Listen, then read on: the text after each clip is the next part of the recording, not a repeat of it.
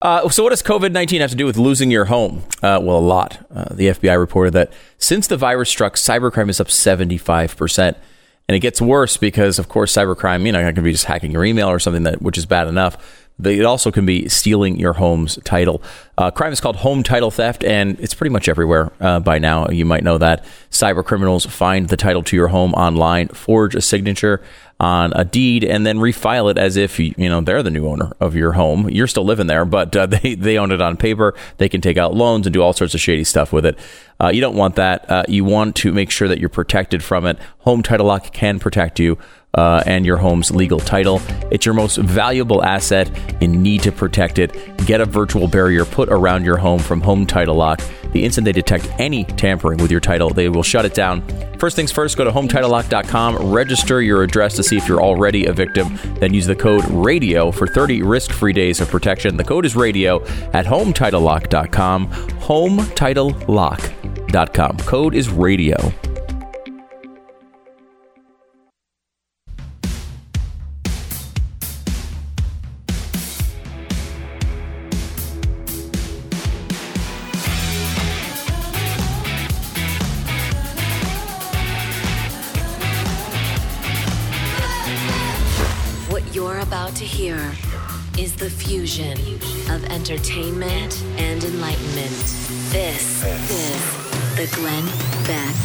Program. so, is there anything happening today? Anything going on? Anything we should talk about? Holy cow. Let's get right to it. The debate, what it means, what's coming next in 60 seconds. This is the Glenn Beck program. Maggie lives on a horse ranch in the Ozarks. Her great joy in life has always been horseback riding, but recently she had to cut back more and more. Eventually, she had to stop riding altogether because of her back pain. Maggie now lives in a place surrounded by happiness in which she was not allowed to partake. Nothing she tried could make the pain go away, and at least enough for her to go back doing the things that she loved. Maggie, I know how you feel. I've been there, done that. You feel like you're never going to get out, and now you're not going to be able to do the things you love. Fortunately, she did what I did. She tried Relief Factor, and within a few weeks, the pain she'd been suffering for began to subside. And within a month, she was back in the saddle again, doing what she loves to do. Maggie got her life back. You could too. It's Relief Factor, not a drug developed by doctors, and 70% of the people who try Relief Factor go on to buy more. It's relieffactor.com. Call them now at 800 500 8384. Get their three week quick start pack for $19.99. It's relieffactor.com. Tonight on Glenn TV, he showed you their contempt for democracy. The left is done with regular U.S. presidential elections. He uncovered their playbook steps for revolution. I showed you financial relations. Black Lives Matter. Civil Society 2.0. Street activists funneled U.S. funds. Now, Glenn looks to the future and exposes the four scenarios Democrats have planned for November. Civil War. The left's election night war game. Tonight, 9 p.m. Eastern at blazetv.com slash Glenn. Tonight is a show that you do not want to miss. While the rest of the media is going in another direction, while everybody else is talking to you about the election, I'm talking to you about what is coming as part of this election. It is so critically important. Tonight is part three of the Civil War series that we have done. Uh, tonight, I show you the future. Everybody else can talk about what happened last night. I'll show you the future tonight, and it is critical for your family that you watch it please, the world is about to change. I truly believe. Last night it was it was spooky here at the studios. It was scary. We had a bunch of executives uh, from the studio that we that were here, and I was talking to them and talking to them about what do you think comes next. And for the first time, I actually saw people realize we're in deep trouble, and not just the country. The country is possibly over if this election goes to the left. But our voice will be snuffed out quickly. Once Donald Trump is out of the way, you're going to lose talk radio. You will lose our voices, I believe, on election day. You're going to start having us censored. I'll prove that to you on today's program. And on tonight's program, you'll see why they must silence us. Please join us at the Blaze TV. Uh, tonight, you'll be able to watch that. It's also on YouTube, uh, but please watch it. Join us. We need your support. Join us at blazetv.com. Use the promo, promo code Glenn Debates and you'll get uh, 20% off. Now, I told you yesterday that if things went well enough for the Biden campaign to where they just they felt like uh, okay, it wasn't good, but all right, we're good enough. That they would start to say this was so undignified. There is no way, no way we should ever do this again. V- Joe Biden will not make a circus out of this election, and they'd never do another debate.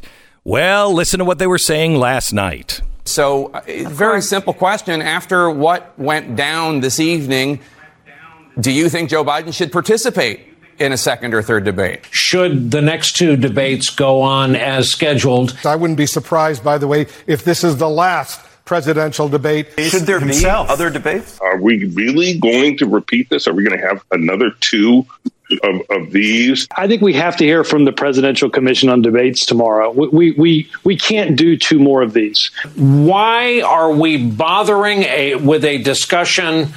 Of the rules, of format, of time limits, of uh, moderators at all when we have just seen what is going to happen. Did you notice that most of those voices were the anchors? It didn't come from, they weren't asking uh, Kamala Harris, so what does the future hold? What's next? Well, I don't think the vice president should do another debate. No.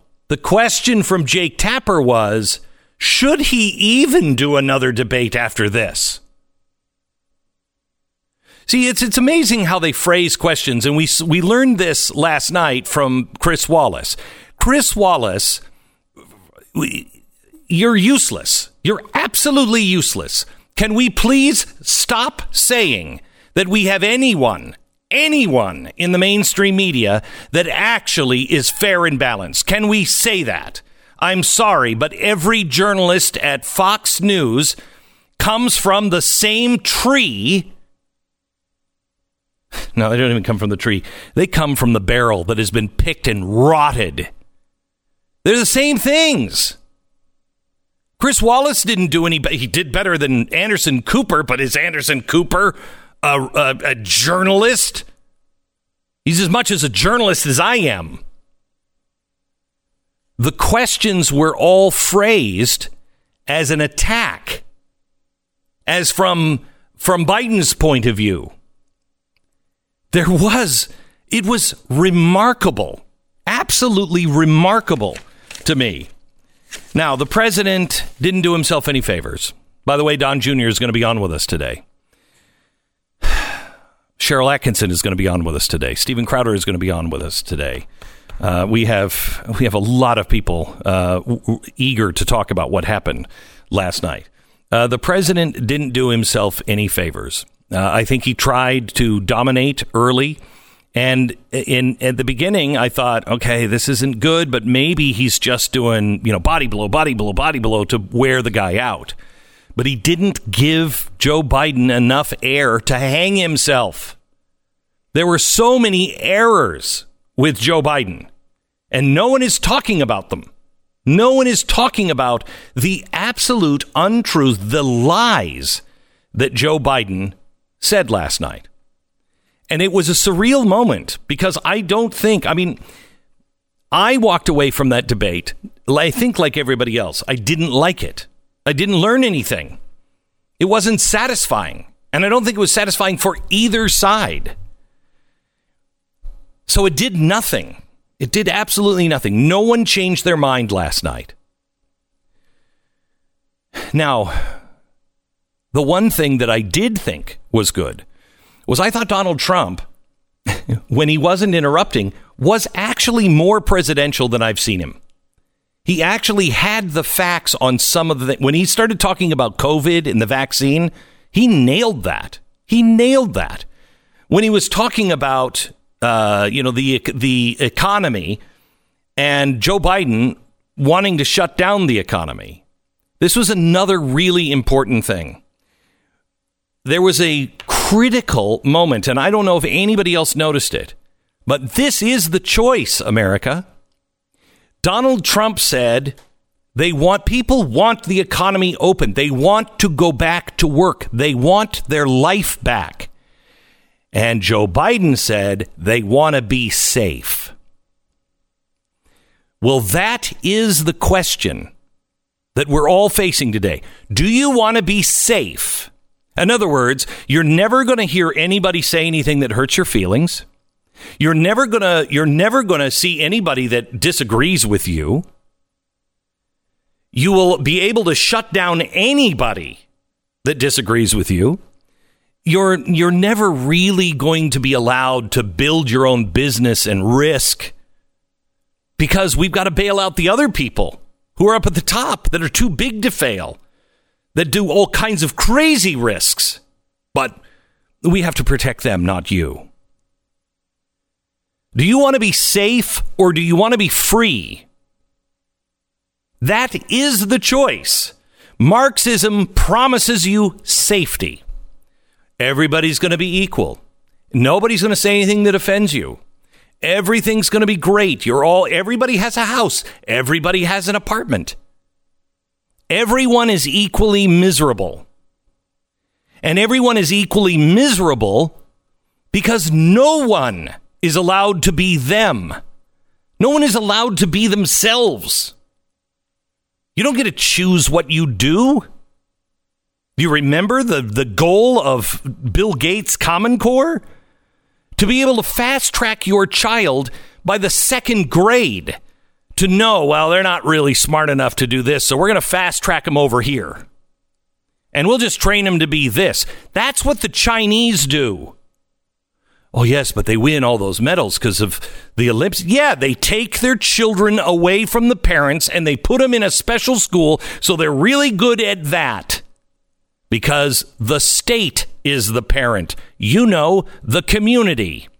Just like BLM's plan to destroy the nuclear family and replace it with a village. Well, that's what that's your choice, America. That's your choice. Last night, I got on my knees uh, uh, with my kids as we went to bed. And, and my prayer was, please, dear Lord, please, please don't give us what we deserve. Please, please hear us.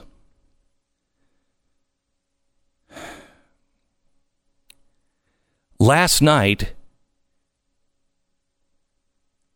last night was the clearest signal to me that we're in a civil war.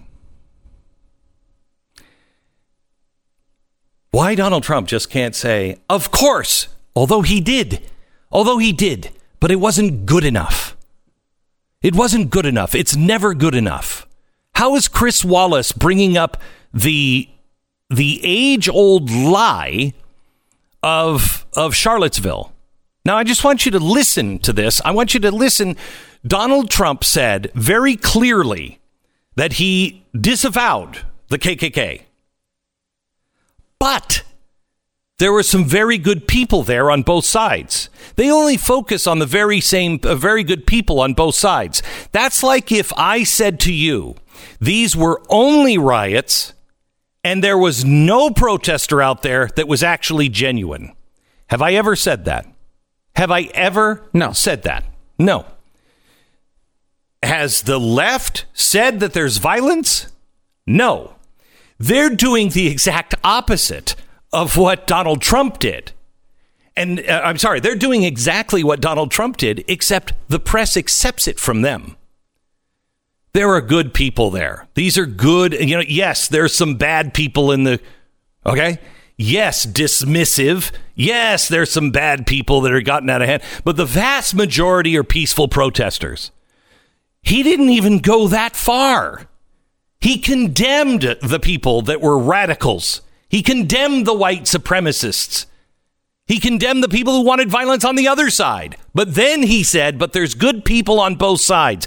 That is exactly the same as saying there is violence with Antifa and if any white supremacist comes down and starts tangling with Antifa, they're just as bad as Antifa.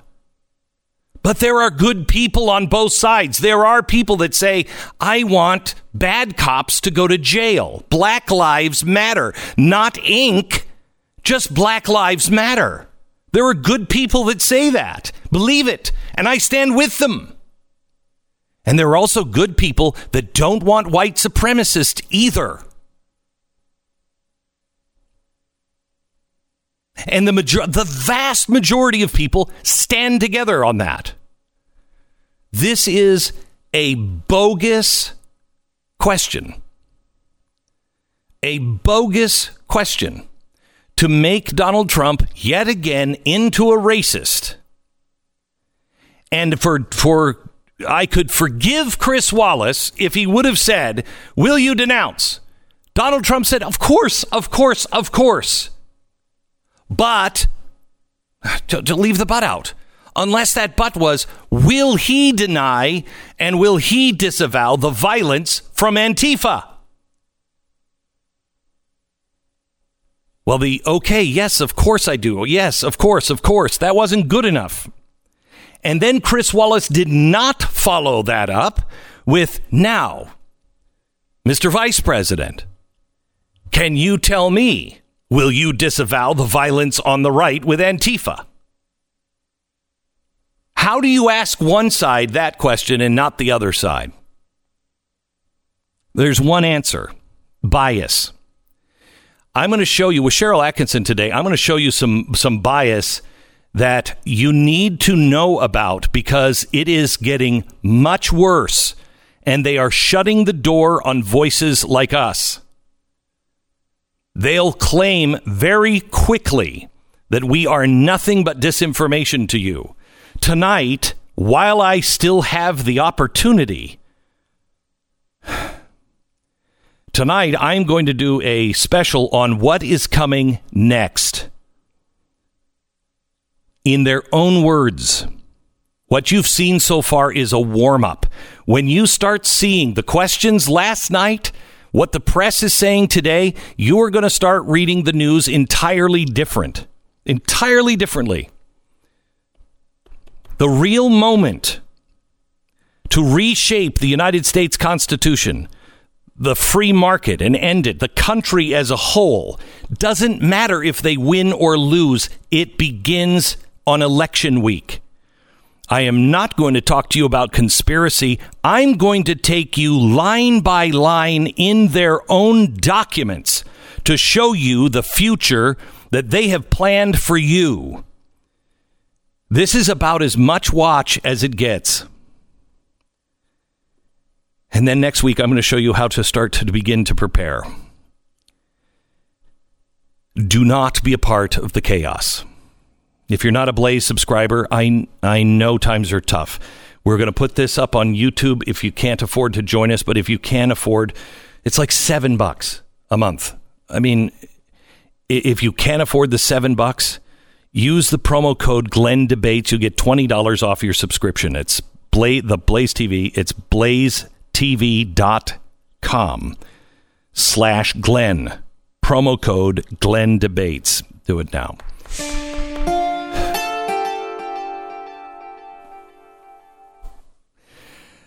All right. So I'm a little demanding when it comes to um, earphones, uh, mainly because I've been wearing headphones since I was 13 years old doing radio. And I've always worn them way too loud. And uh, the doctor, for the first time, said, Yeah, you're going deaf, buddy. Uh, and it's because I've done this for so long. So uh, headphones for me are really hard because I need to have volume. And there's nothing worse than crappy headphones that will give you volume, but they sound like dog crap, uh, or they just can't pump out enough volume. Uh, uh, the ones that I had been wearing are Apple. They're expensive. My kids continue to lose them. Uh, and I just don't want to keep replacing them. And they're uncomfortable. They fall out of your ears. So I went and started looking for other headphones, and I found the E25 earbuds. Uh, these are from Raycon. Everyday E25 earbuds. They're the best earbuds Raycon has put out yet. They're six hours of playtime, seamless Bluetooth pairing, more bass, and a more compact design that gives you a nice noise isolating fit. For a limited time, get 15% off your order at buyraycon.com slash Beck. That's buyraycon.com slash Beck. Get 15% off Raycon wireless earbuds. Buyraycon.com slash Beck. 10 seconds, station ID.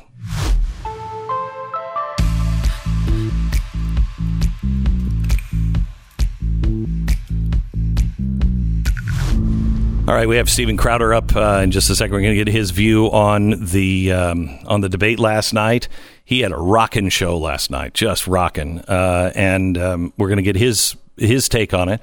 Uh, but also, he has something going on in Michigan that I think is really, really important, uh, and that will break on Friday. We're going to see if we can pry a little information out from him because I think it's something you're going to want to know, especially if you're living in Michigan. Um, Stu, last night, thoughts? Uh, it was a, a cluster uh, from beginning to end. I mean, I I don't know how anyone could have taken anything out of it. Uh, they just you know talked over each other the entire time. Chris Wallace was all over the board. I mean, I guess what I expected out of Wallace, who did have a couple of good questions. Yeah, he did to Biden, uh, yeah. though it was so limited. He obviously was siding with Biden. All the questions came from the perspective of Biden. You know, it, it would be he was taking responsibility for the attacks against Trump, and then he would say, you know the the president's argument is, or Republicans' argument is, when he was going after when he was talking to Biden. So it was kind of positioned in a way mm-hmm. uh, that made it difficult. Uh, look, I, I, think Trump had a strategy last night, which was to come out and try to rattle Biden, try to get him off of his game, try to get him to explode with anger, which he te- he tends to do. Biden seemed relatively prepared for that, though he had his moments.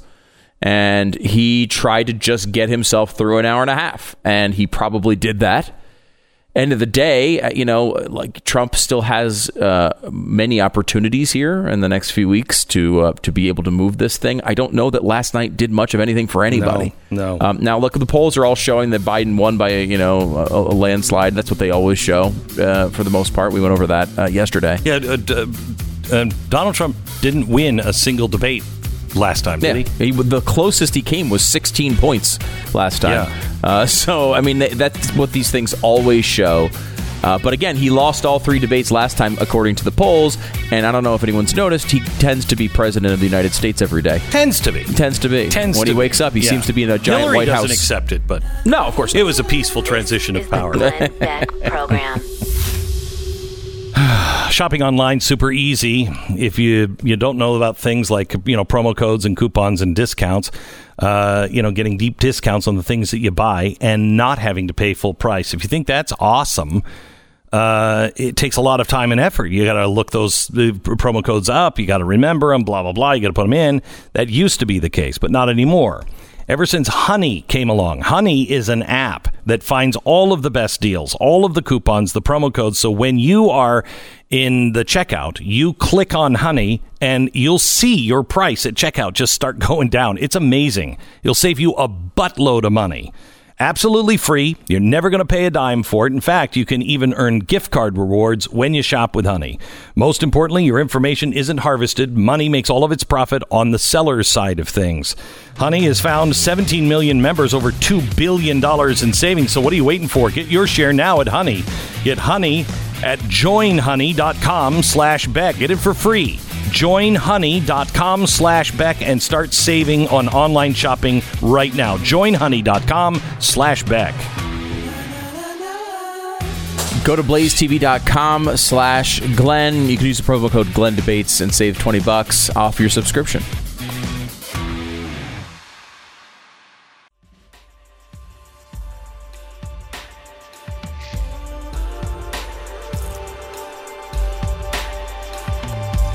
This is the Glenn Beck program. Last night, Steven Crowder uh, just broke all kinds of uh, internet records on YouTube. Uh, did a great, great coverage of the uh, presidential debate. Very different than uh, your standard debate, uh, as he was dressed as a fighter. And I always love to see those crotch shots up your shorts there, Steven. It's great. It's definitely the best part of the coverage. oh, there's a, there's a hell of an intro. They were regulation sized boxing Right. shorts, Well, but I didn't realize they don't typically do the interview seated, and they don't Right. have I these mean, I just- disgusting Scottish, No, I mean- American thighs. Uh, great show last night, Steven. Um, tell me your reaction uh, to the debate. Your thoughts? Uh, I, I, there were there were really no winners, and, and there, there was no moderator. So I mean, that's kind of the summary. Here's what I would say on the issues, on the substantive issues. Um, I've been asking everyone, can you name me any any specifics from Joe Biden? So we'll go to the personality and the shouting match, you know, and kind of two guys with their walkers, you know, and Mhm. someone coming in with a folding chair. Look, the economy outside of raising the corporate taxes to 28%. Anything else? What about violence and riots in the cities? Yeah. Anything? Just stay out of the way. Right. Um, how about COVID? Aside from Donald Trump being racist, anything? Anything specific? The only thing I can really remember is him saying that he didn't support the Green New Deal before he used the rest of his time defending it. And of course, his website does praise the Green New Deal, Right. which, by the way, is a five page bill that takes over the entire economy and all of your rights. So if you ever had any doubt as to who was pulling the strings with Joe Biden, as to who the puppeteers, it's it's the, the, the Harrises, the AOCs, the squads of the world. And he was really veering to the social justice left. Outside of that, I don't think. Uh, I don't think Trump did a, a great job in giving Joe enough rope to hang himself. Because anytime exactly Joe, right. right, Exactly right. yeah. Uh, Joe just needed to leave him alone with his thoughts. Yeah. And Or- he can't find them. Yeah, I, do, I got it in you someplace. Uh, Steven, uh, last night we were watching it and we were talking, and I don't think people really understand. And I'm going to, I have Sharyl Attkisson on uh, next hour, and she, we're going to talk about what the press is doing and also what social media is doing and preparing people for, uh, unbeknownst to them, of the silencing of voices once this election happens. If you disagree with the mainstream media, you're going to be silenced. How real do you think it is if this election goes awry? Your voice, my voice, just not going to be able to get out. Oof, we- I don't know if we won't be. They won't ban people like us, and that's the thing. Pe- sort of like with the media, people say, well, "Why don't you talk about Rachel Maddow?" Listen, come on. When you when you have an an, an open lesbian with the Princeton number three boys haircut out there talking about how Donald Trump is Satan incarnate, that, that's the, I, I don't really have a I don't have any gripe with her. She is who she is. My issue is with the lies by omission, is by people trying Right. to act objective, and so my problem with social media is if they say, well, we're not going to ban, we want all voices, and then they change the rules and they do things behind the scenes that Right. limit your reach. Something hilarious. Do you know I was? Fa- do you know that I was fact checked early on in the COVID pandemic because we had friends at Origin, Maine, who had made masks, and uh, at this point, the CDC was saying, don't wear masks. It's actually worse for you. And I went on air. I just said, hey, listen. The truth is, if you look at the science in these countries, if you happen to be sick yourself or you feel the sniffles and you're working in close proximity with someone else, this was before the lockdowns. I said, may not be a bad idea to use one of these cloth ma- cloth masks. It's not an N95 mask. It won't prevent you from from breathing in any actual respiratory droplets or any aerosols. But uh, yeah, if you feel sick. And we were fact checked because at that point they said masks are bad for you. Yeah. And these people are the ones in control. I know. The same thing happened with us. I said, if it doesn't work, then why are all the people in the hospital wearing them? If they don't Well- work, of course, of course they work to some degree. Uh, Well, but see, your problem there, Glenn, is you're looking to medical profec- uh, professionals who are actually serving patients as opposed to the experts like Fauci who haven't served a patient or taken care of anyone for four decades. You have something coming up on Friday that I cannot, I can't wait for. Uh, you are taking your show and you're going to uh, hold a Michigan rally on the steps of the state capitol, uh, and you're demanding what? Well, we're going to have a hashtag. We're going to have a call to action for people, and we're going to have thousands of signs that Michiganders can put in their yard. Let, let, let me kind of tell you where this comes from. I'm, I'm from Michigan. I was born in Detroit. I lived there for years. We only recently moved away from Michigan. We still have a home up there, a small home, a cottage on a lake that we go to. I have a 97 year old grandma in Michigan. I have several family members and uh, good friends who are nurses who, of course, have been laid off or furloughed in Michigan. And if I have to see one more god awful sign that says, Thank you, Governor Whitmer, for keeping keeping us safe. Let me be really clear here. The only leg that Governor Whitmer has to stand on in Michigan is that she locked everything down, irreparably destroyed the Michigan economy to keep people safe. She actually enacted policy that has directly led to the death of the most vulnerable citizens in Michigan, the, the, sick and the elderly, and she has refused to give an account, to give a tally, and to be transparent about what kind of results her policies have created. What do you mean she's? We ref- have some information. What, what do you mean she's refused to give account? Yeah, well, she gave out a count that said 34% of all deaths come from nursing homes. Hmm. Uh, that's not even close. That comes from less than a tenth of the actual homes that are licensed in Michigan. And we have some numbers that we're, we're waiting to verify, Glenn. I don't want to speak out of turn. We should have them by Friday or not because the governor has said she doesn't have to respond to requests for information to which we're legally entitled because it's a pandemic. Oh, how convenient is that? Wow. But uh, th- there are some numbers here that are startling. Here, here's the thing, too. It's going to be in Lansing. I should be clear here, probably if I'm going to be plugging it right October 2nd, uh, on the state capitol steps at noon.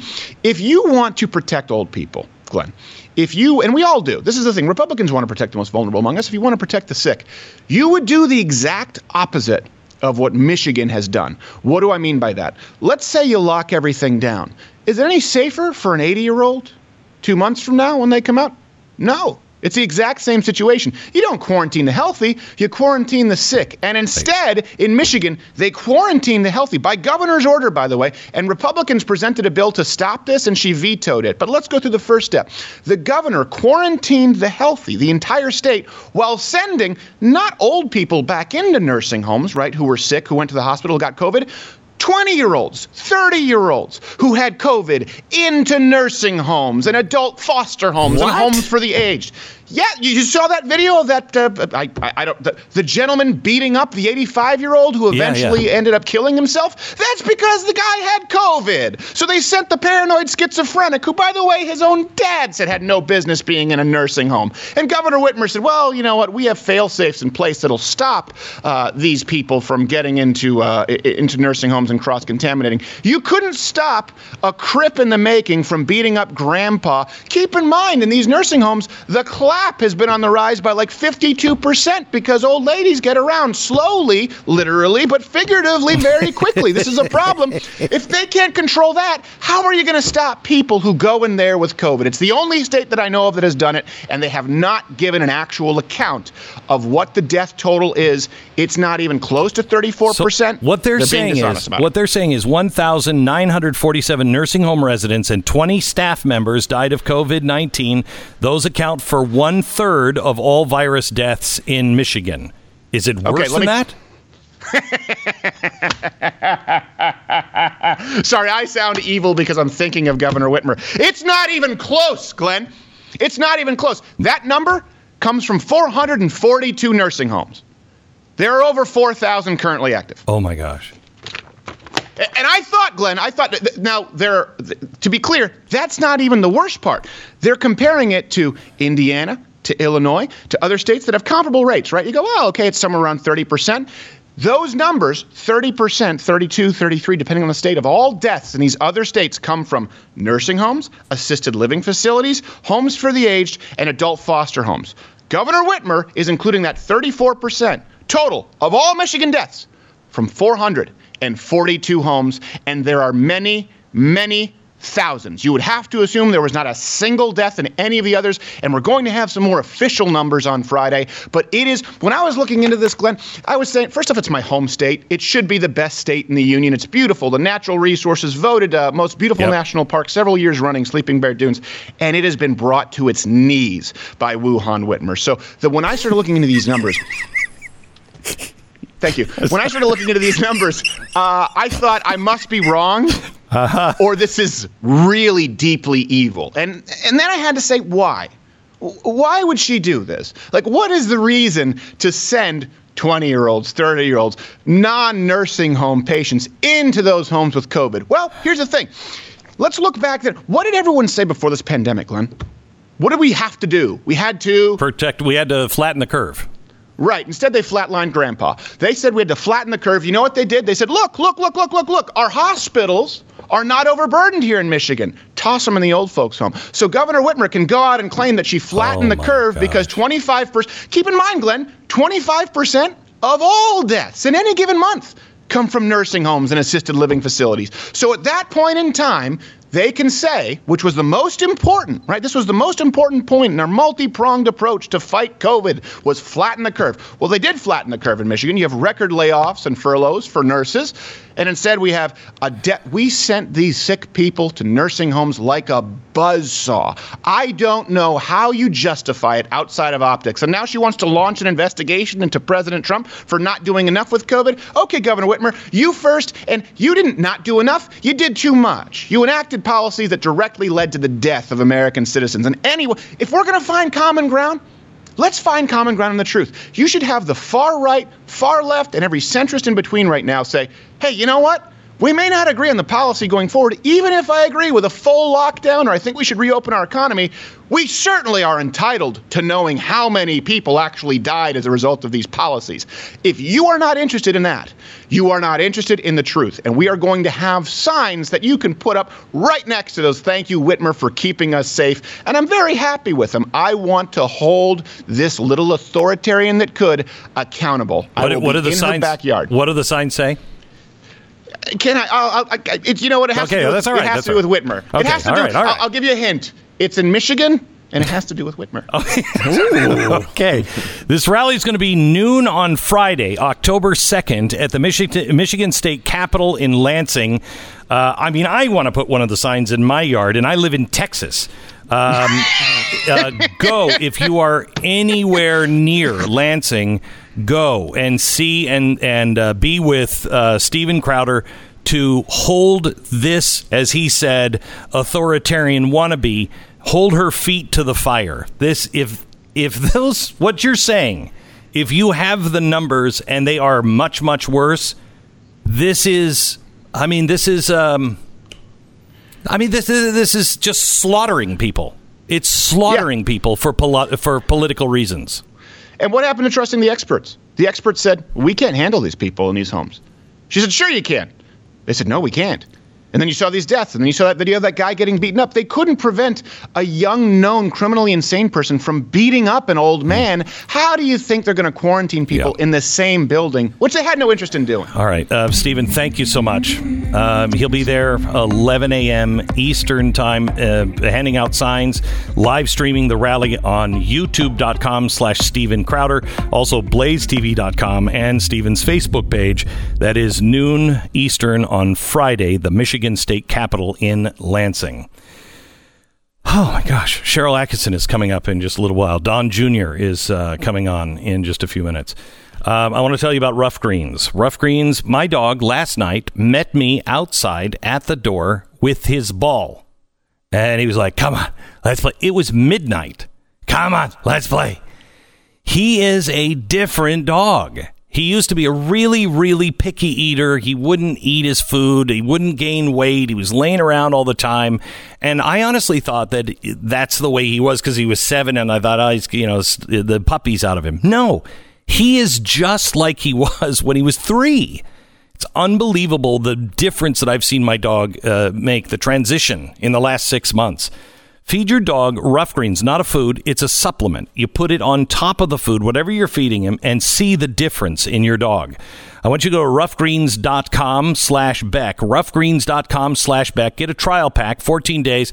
Just make sure that he'll eat, make sure he'll eat it. Our dogs love it. I mean, if we didn't put it on, they, I think there would be, they would join Antifa and they would be uh, surrounding our homes. It's 833 Glen 33, Ruff Greens, R U F F greens.com slash Beck. See the difference in your dog now. Ruffgreens.com slash Beck. This is the Glenn Beck Program.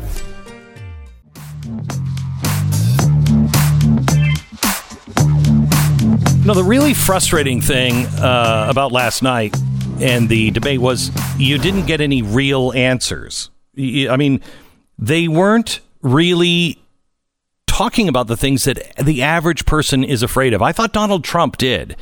I thought when, when Joe Biden, everybody said, oh, it's very effective when he looked into the camera and said, you know, how many empty chairs are at your table? There were, and this is not to mock the deaths of COVID, but there are 200,000 people that died, many of them grandparents. And nobody wants to lose their grandparent. But it's it's not 1918 for the love of Pete. And he said he looked at how many people. Right, I get it, and people are concerned about that. But how many more people have an empty chair at their table because somebody has to take a second job if they can find one? How many people at that table are struggling to meet, uh, to make ends meet so they can put something on that table? That's what Donald Trump was talking about last night, I thought, effectively, when he was talking about COVID, opened the economy. That appeals to more people than I'm going to keep you safe from a virus that, unless you are a zombie Democrat, you you have a handle on it. If you're a zombie Democrat, you think that it's it's horrible and it's it's 1918 or worse. If you're a zombie Republican, then you're thinking that there's nothing. Most people are in the middle. About 80% are saying this is something. I don't know if we should have shut down the economy. Why, why can't we do, you know, why can't we protect the people who are most vulnerable and open our economy up because the cure is looking worse than the disease? That's what most people are saying. That wasn't the message from the Biden camp. That was the message from Donald Trump. And that, I think, is what people are, are interested in. What's happening to my job and my children's future?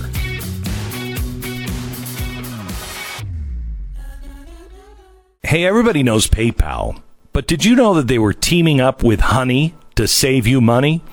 Honey is the free online shopping tool that automatically finds the best promo codes and applies them to your cart. And now it's part of the PayPal family.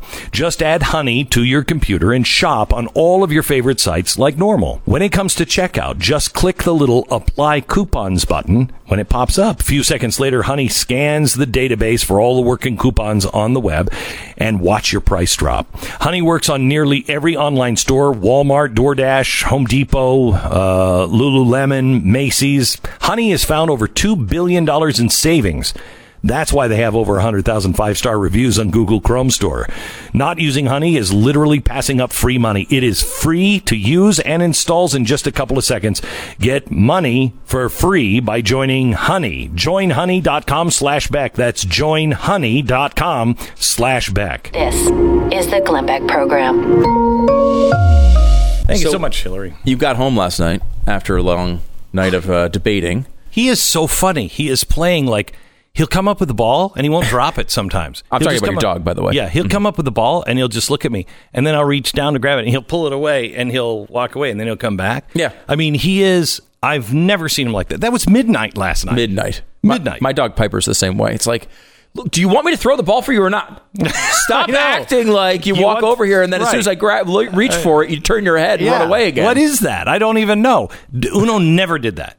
Never did that. Really? Yeah, he would. I mean, I would have to go out and and get the ball and play with him to try to get him to play with the ball. He's like a kid now, and it's it's honestly it's because of Ruff Greens. Uh, the changes I've seen in my dog over the last six months has has been remarkable. Remarkable. I wouldn't have believed it if I hadn't seen it myself. Honestly. Uh, first of all, I wouldn't have believed that in the first couple of weeks that he would just gobble his food. He did in the first day. So I want you to try Ruff Greens 14 day. Just make sure your dog will eat it, um, and and see if he's just gobbling it, because I bet you they will. Um, that's that's our experience with Ruff Greens. Then you watch the way your dog is changing. You watch over six months. My dog is not the same dog. Try it. Ruffgreens.com slash Beck. Ruffgreens, R-U-F-F greens.com slash Beck. Not a dog food, a supplement that has probiotics and all the stuff that they need for a healthy, healthy life. 833-GLEN-33 is the phone, number or ruffgreens.com slash Beck.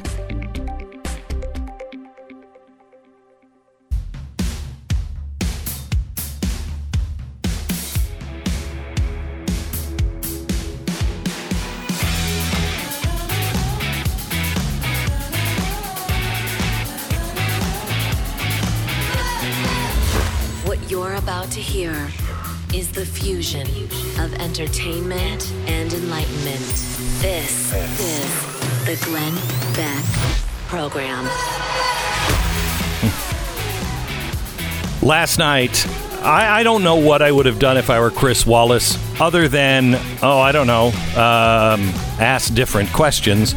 Uh, but that thing was completely out of control. Completely out of control. And I, I, am watching him, and I don't, again, I don't know what I would have done uh, because it requires everybody to work together, and nobody seemed interested in working together on that last night. Uh, but I was listening to the questions and the way they were phrased, and I thought, is there not an honest journalist out there? Is there not? Why, why was the news about Brennan and Clinton uh, and Strzok and Comey knowing, knowing that the Russians said that uh, Hillary Clinton was screwing with the uh, election for Donald Trump? That they were doing a setup on Donald Trump. They knew that in in in June or July of 2016. Then in September, the intel from uh, Russia, they write to the FBI and say, "You've got to investigate this." They knew about it. They even briefed the president on it. All of them knew, but I guess they just knew Hillary would never do something like that, so they never investigated it. How is a story like that not at least warrant one question? Because nobody's being honest. There is one honest journalist that I know. Her name is Sharyl Attkisson.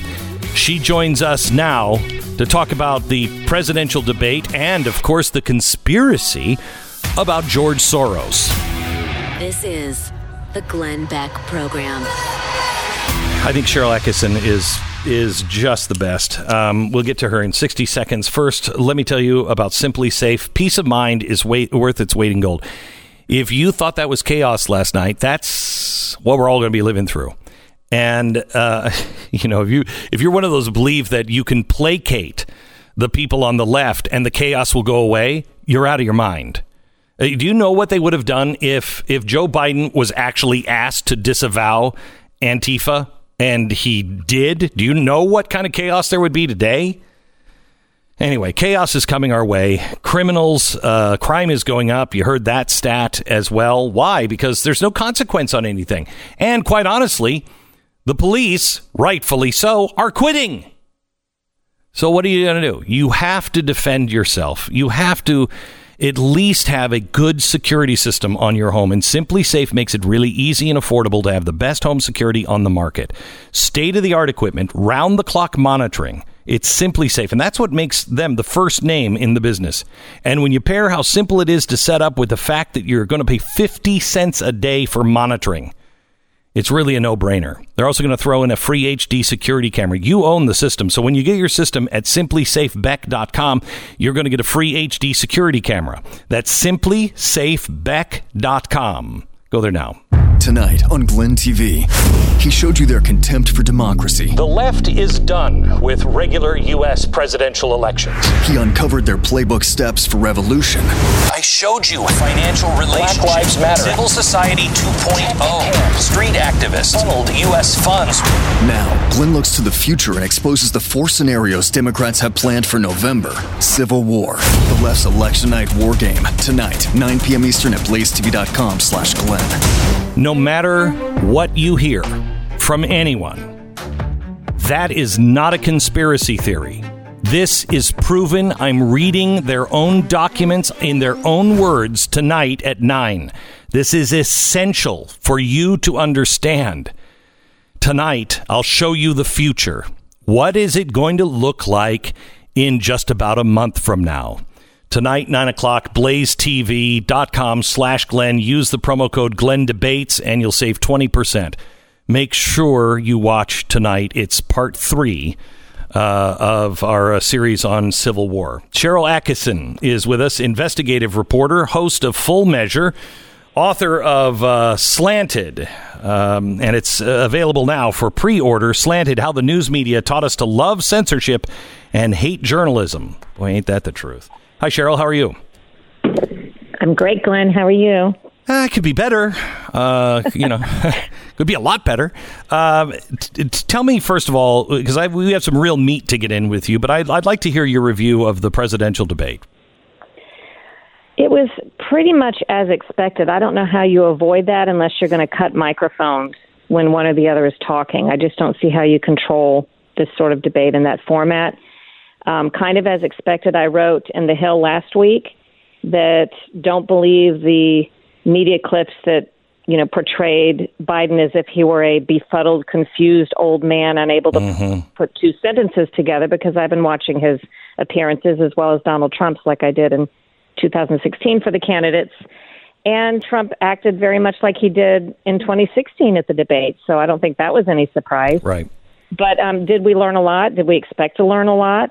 Um, were minds changed? I don't think so. I don't think so either. And I think I don't think there's going to be another debate. I think that uh, it was so chaotic and everybody hated it so much, and we didn't learn anything. That I think it puts Biden in a situation where he can say, "I am." Th- it was a disgrace. It's beneath the office of president. I'm not doing it again. And I think I think he could get away with that. Yeah, if he does not want to, if he feels like he, you know, eked out an okay performance and let's leave it at that, if he's having any difficulties we don't know about, then I could absolutely see that happening. Again, going back to the microphone, the debate I would like to see, but you'd have to cut the other person's microphone.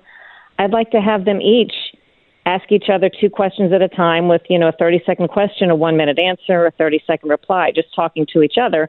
But obviously that require, requires some level of cooperation rather than the talking over one another. Yeah.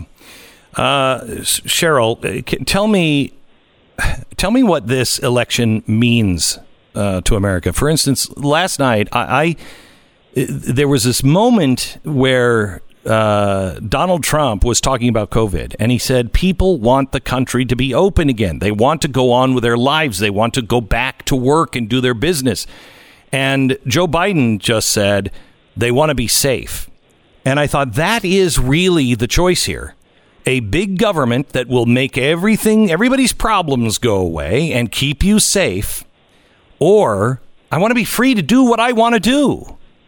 What what is the real choice or what, what does it mean this election?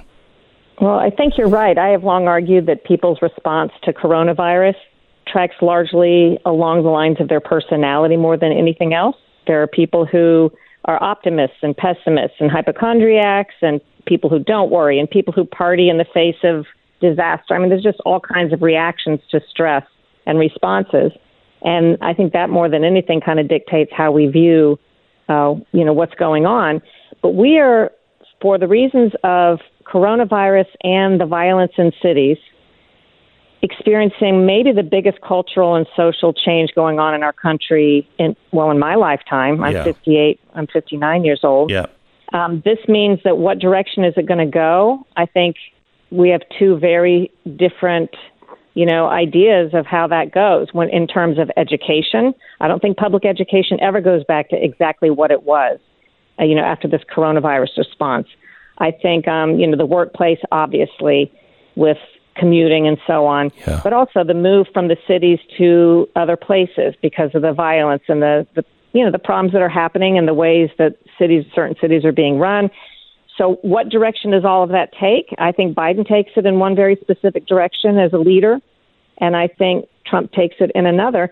And I used to say to myself, well, the president doesn't make all that much difference. He's there to 4 to 8 years the persistent bureaucracy runs the show by and large. Not not a whole lot changes, but I don't think that's the case now. And I think Trump has mixed a lot of that up, and and that's that's what's at stake. Um, when we look at uh, the news of Hillary Clinton last night, well, first of all, before I get to that, one of the things that was that was asked but not answered and never came back to was, "Will you pack the courts?"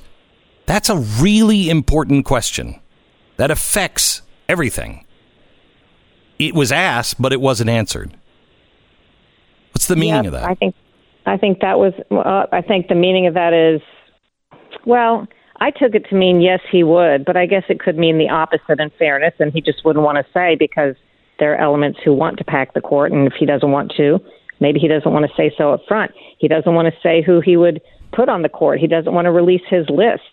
I think those things, if Donald Trump were doing the same, you know, avoidance in those particular questions, he certainly would be called out in to a much stronger degree and pressed on, you know, I, I, one thing I was researching this morning was how many times Trump has condemned white supremacy oh. and racism because I can't find the article. I wish I'd have saved it. There was an article I ran across in the past year or two researching my book Slanted mm-hmm. that showed probably, I think it was like 45 times he had explicitly, you know, in no uncertain terms, condemned these things and yet followed up by news reports the next day saying, why does Trump refuse to condemn white supremacy? Right. right. And, you know, I, I, it was, I was surprised Chris Wallace asked it the way he did.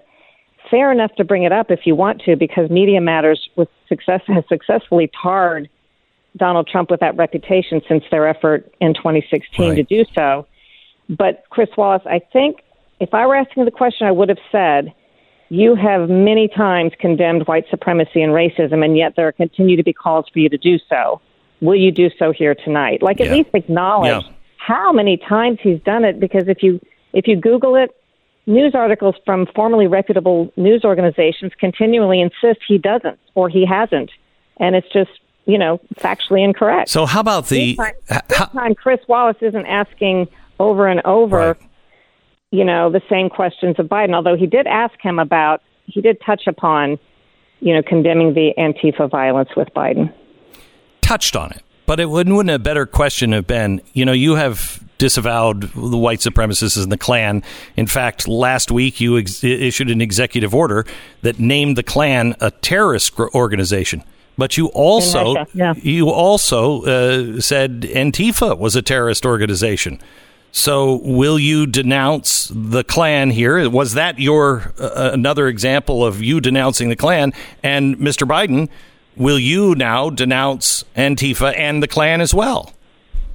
Wouldn't that be fair? Yeah, that's a good question. That's a fair question. And again, I was looking back. I see as back as far back as 2000 when Trump was being interviewed by Matt Lauer on NBC about his decision not to seek the Reform Party nomination for president. I didn't even know that was going on back in 2000. Um, Lauer asked why, and Trump answered, Well, you've got David Duke, who just joined it, a bigot, a racist, a problem. I mean, this is not exactly the people you want in your party. I mean, he's, he's, he's been unequivocal about that when many times when it's been raised, and then the press the very next time after this campaign started, we'll we'll say once again, why won't you denounce?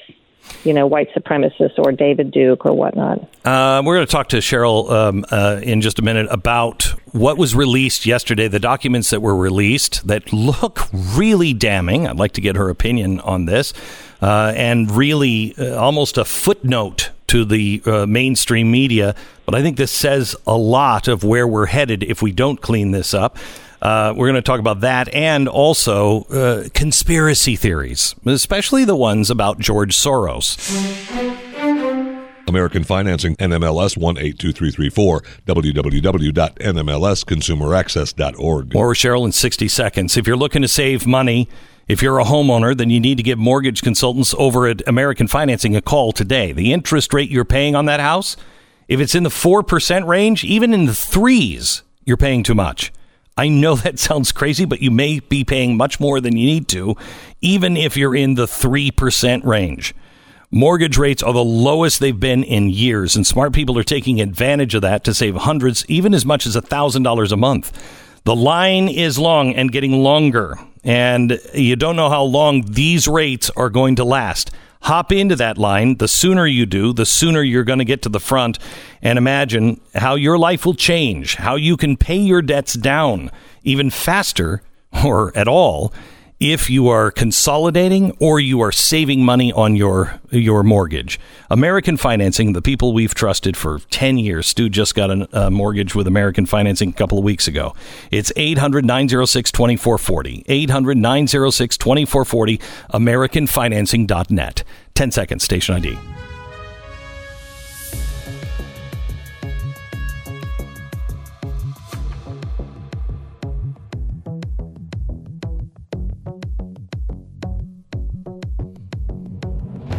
Not only were the Russian officials aware of Hillary Clinton campaign, their plan to accuse Donald Trump of being a Russian asset. This, according to U.S. Uh, intelligence now, the authorities here, the U.S. intelligence authorities, knew of Russia's knowledge of Clinton's plans. This is before they launched the investigation into the Trump campaign. It looks like this was a giant set up. At one point, Central Intelligence Agency Director John Brennan personally briefed Barack Obama and other top U.S. national security officials that Russia had assessed Hillary Clinton and, and, she had approved a plan on July 26 to, quote, vilify Donald Trump by stirring up a scandal claiming interference by Russian security services, according to Brennan's handwritten notes. This, what does this story tell you, Sharyl? Well, it kind of puts a final punctuation on what we've seen come out over the last three and a half years. And I would say when I first heard some early reporting and leaks and theories about all of this, it sounded so far fetched that this would actually be a plan hatched and paid for by Democrats in the Clinton campaign. But when you fill in the blanks, it's all there. It's pretty clear and it's it's pretty obvious. But as often is the case, the drip drip of information has come out so slowly and been reported so piecemeal that people are acting like they're not very surprised or shocked, kind of like, well, we already knew that. You know, there's mm. been no giant wow, you know, moment on the part of the people who are reporting the news at large that say this is really one of the most incredible and biggest stories of our time. I think this is possibly the biggest story of my lifetime when it comes to corruption in the government. And if it's not corrected, we have no chance of being a country of, by, and for the people. Well, and it's not been been corrected. We still have an FBI director who has given false testimony repeatedly to Congress, claiming there falsely claiming there have been no 702 surveillance abuses, which I've outlined in great detail, all of the documented cases, let alone ones we don't know about. We have in my lawsuit for the spying on me the Department of Justice still defending the guilty agents, even with a whistleblower admitting to being part of the campaign instead of apologizing and taking care of business. DOJ is defending the guilty agents and not looking at the forensics. So there's a lot that hasn't changed in, again, what I call the persistent bureaucracy that runs this country. And this is why 2016, I believe, happened because when these signals mm-hmm. were put out and when Edward Snowden revealed what was happening within the intelligence agency. And when Michael Flynn was going to go in and take care of business, since none of that happened, it allowed these abuses to continue, and they will until and unless it's cleaned up. Do you think that the I mean Trump seems frustrated that this stuff isn't isn't uh, you know coming out and and being cleaned up, but he's really kind of in charge, isn't he? I mean, it, it, does, do you believe anybody is serious about really getting the the leadership and cleaning these things out of our government?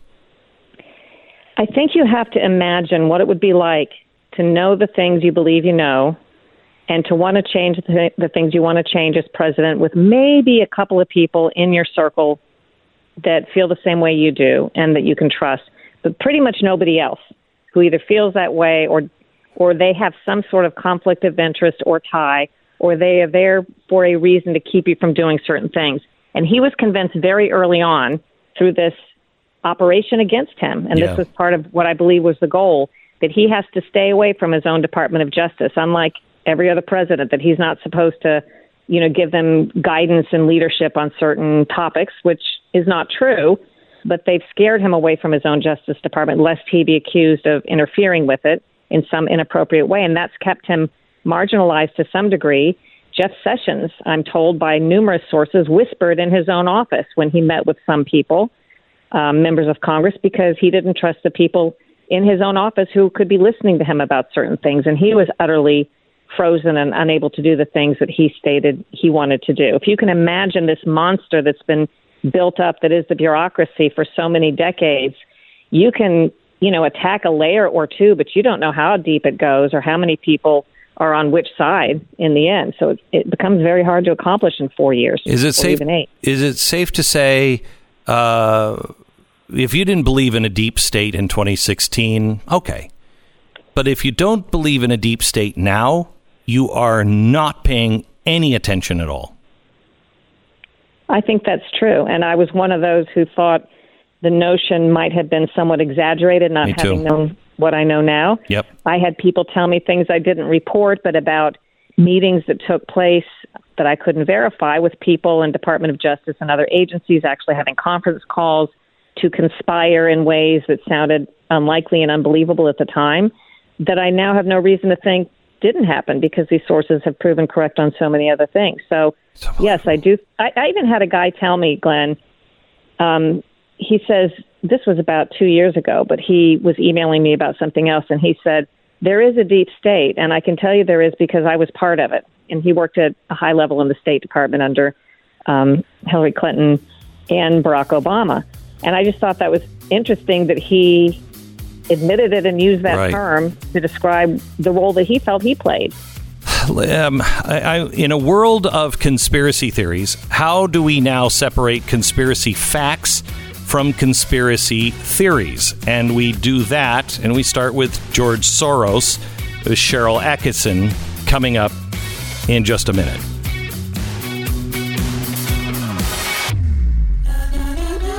This is the Glenn Beck Program.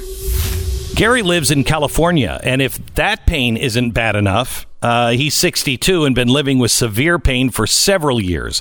He tried all the usual stuff to get rid of it, but after a while, he just gave up. I can tell you from personal experience, if there's anything worse than being in pain that you're determined to beat, is being in pain and then just going, I, I, there's nothing I can do. Well, one day Gary heard about Relief Factor, probably from a handsome guy on the radio there.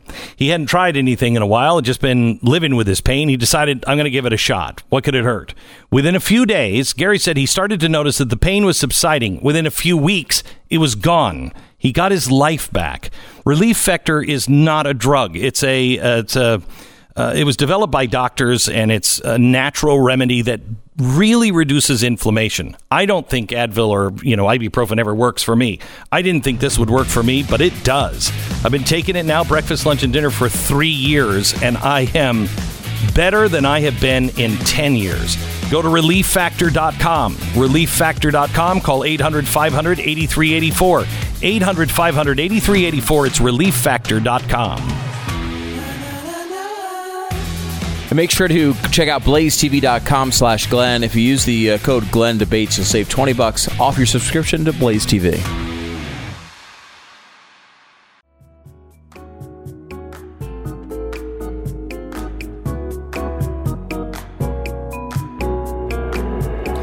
This is the Glenn Beck program. Uh, tonight, the fundamental transformation part three of our series on what is being planned by the radicals in America. And when I say radicals, I mean really by many of the Democrats. I'm going to take you through this, the real movement that is going to begin in about a month. Everything else has been a warm up.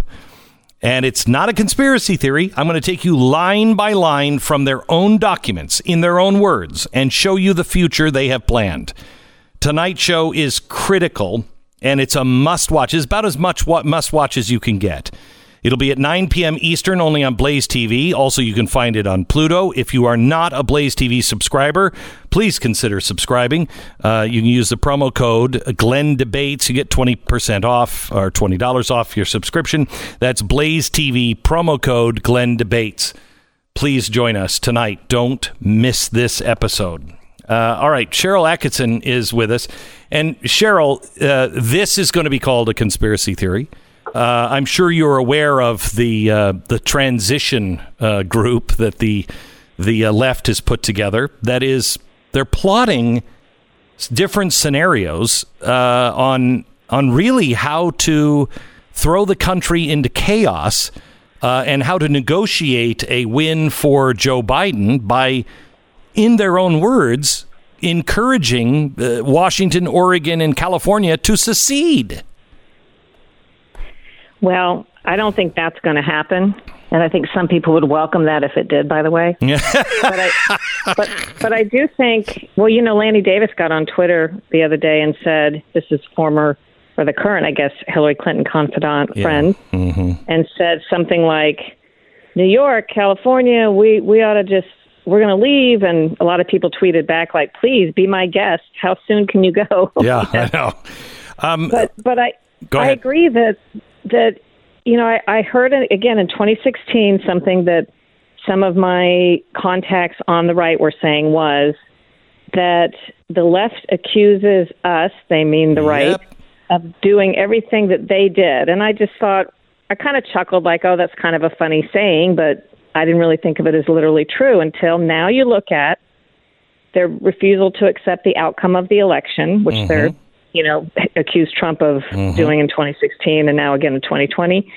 And then I get chills when I think about Ukraine, accusing Trump of interfering with Ukraine when they knew some months before that this was probably going to come up Yep. because of what Biden and his family had been involved in, which was exactly what they accused Trump of doing, only their Exactly. Their deeds were documented and acknowledged versus the sort of accusations, the generic accusations that turned out not to be true against Trump, although he was impeached for it. And yeah, I just go back to this the friend who said that, and I'm like, you're kind, you're kind of right. You're proving right. So when they say something, a lot of times it makes me now think, okay, what have they done that they may be trying to deflect from, or what are we going to learn, you know, that, that they did do? When I was uncovering the Tides Foundation back in 2008 and George Soros, that's what I told my team. They will self diagnose. Whatever they accuse us of, they're doing. Uh, because you recognize disease in people because of you. You know what I mean? You're like, oh, they're probably doing this because that's the way you behave. And they can't help themselves. They always self diagnose. This is what's happening, uh, but it's actually happening on their side usually. Um, the uh, the New York Times. Let me see if I can find this. Came out uh, today, uh, or this was yesterday, about disinformation in the 2020 presidential election, and they say election misinformation. The the biggest category of election misinformation uh, is the mail-in ballots. That th- there's going to be a problem with the mail-in ballots. And the other one is uh, George Soros, the investor and Democratic uh, donor. There's so much misinformation about him. We continue to get flagged all the time when I when I say things like George Soros is investing in district attorneys and he is trying to change things by changing the system from within at the local and the state level. That's all proven. How is that a conspiracy theory? Agreed. Because if you don't dig in the way you have, it sounds crazy. It sounds far fetched. And I thought so too, you know, at one time before I looked at some of the details. And most people don't have time to look into it and they can't believe that stuff, you know, the stuff can be connected or how it's connected. I mean, the mail in ballots, and I wrote about this at length and slanted. How can the media fact check in advance the future? You had people fact checking as false Donald Trump's prediction that there would be fraud with the mail-in ballots. Right. And I'm like, how do you how do you false fact check something that hasn't occurred yet that you have no idea what what's going to happen? Right. And then you you follow the money, um, and you find out that you know the fact checks. Let's say in the case of Google doing a fact check, mm-hmm. or you know taking down information, and they're owned by Alphabet, which is one of the biggest contributors to Joe Biden's campaign. When you look at you know employees by company, Right. and they were the biggest contributor to Bernie Sanders and Hillary Clinton, I believe, and or one of the biggest in 2016. And then you start looking at all the fact checks, and this is again sounds conspiratorial until I looked into it for an article I wrote for Real Clear Investigations. So many fact checkers, and particularly the board at the supposedly independent board at Facebook, have connections to Soros groups. Oh, yeah. And I, I started getting chills when I looked. I'm just like, oh, maybe a couple of these people will have links to Soros. One works No. directly for the Soros organization. Yeah. And I think all but one or two out of, you know, more than a dozen had worked with these groups he's founded and funded or paid for or gotten money. It's just he's It's a- he- so much money out there. The odds are that if you're looking at any kind of advocacy on the progressive side, it's been touched by money from a Soros group. And what is what what is your opinion on Soros? Why does he do it? People say to me all the time, he's a capitalist, he's a rich guy. Why would he want to destroy capitalism, the free market system? Why would he want to do these things? I don't know. I can only assume, and I just don't know, that he's a real believer in these causes. But it seems like the way he funds a lot of them, he's giving away his fortune. He's doing something that's not benefiting himself financially in a direct sense. So he must believe in it. But it does tend to be disruptive in terms of a chaotic, sort of throwing chaos into the mix, trying to, um, it creates confrontation, the types of groups and the causes that he takes on and the way that he takes them on. My objection is not so much with him because what he's doing appears to be perfectly legal, but it's so successful in a sneaky way of getting the media, I blame us, to report things a certain way and not scratch beyond the surface and to pretend that mm-hmm. things that we see are, you know, majority opinion because somebody says it is or because they want us to think we all should feel a certain way. The media is not doing a good job at sorting through these ties so that we can at least give information in a neutral sense and with context and not just pick up these narratives that are being pushed out by big money interests in these second and third hand ways that people are completely unaware of. Let me go back to the um, story in the New York Times and ask you what it means. Uh, the the story in the New York Times is about uh, how misinformation, false, misleading information about this election has got to be curbed. And I'm going to give you the the leading categories. Mentions, this is from the New York Times, mentions of absentee voting or ballots, such as the false idea that it is an unreliable way to vote. That's their first uh, misinformation. Is, is that even close to true? That it's not an unreliable way to vote when you're throwing away sometimes up as much as 30% of the ballots? Well, certainly they're not in a position to state as if it's a fact that they've somehow disproven or established that it's, you know, not an unreliable way to vote or that they're saying it's completely reliable. They can't. This is my problem with the fact checks. That's not really a fact check. That's an opinion. Yeah. That's a prediction. That's a claim that they're making, but they're presenting it as if it's a founded fact. And and then I look at the big picture. How many things have the New York Times been wrong about? You can go look at my media mistakes in the era of Trump and see how many times they're on the list for completely false information and reporting whether by accident or on purpose doesn't matter.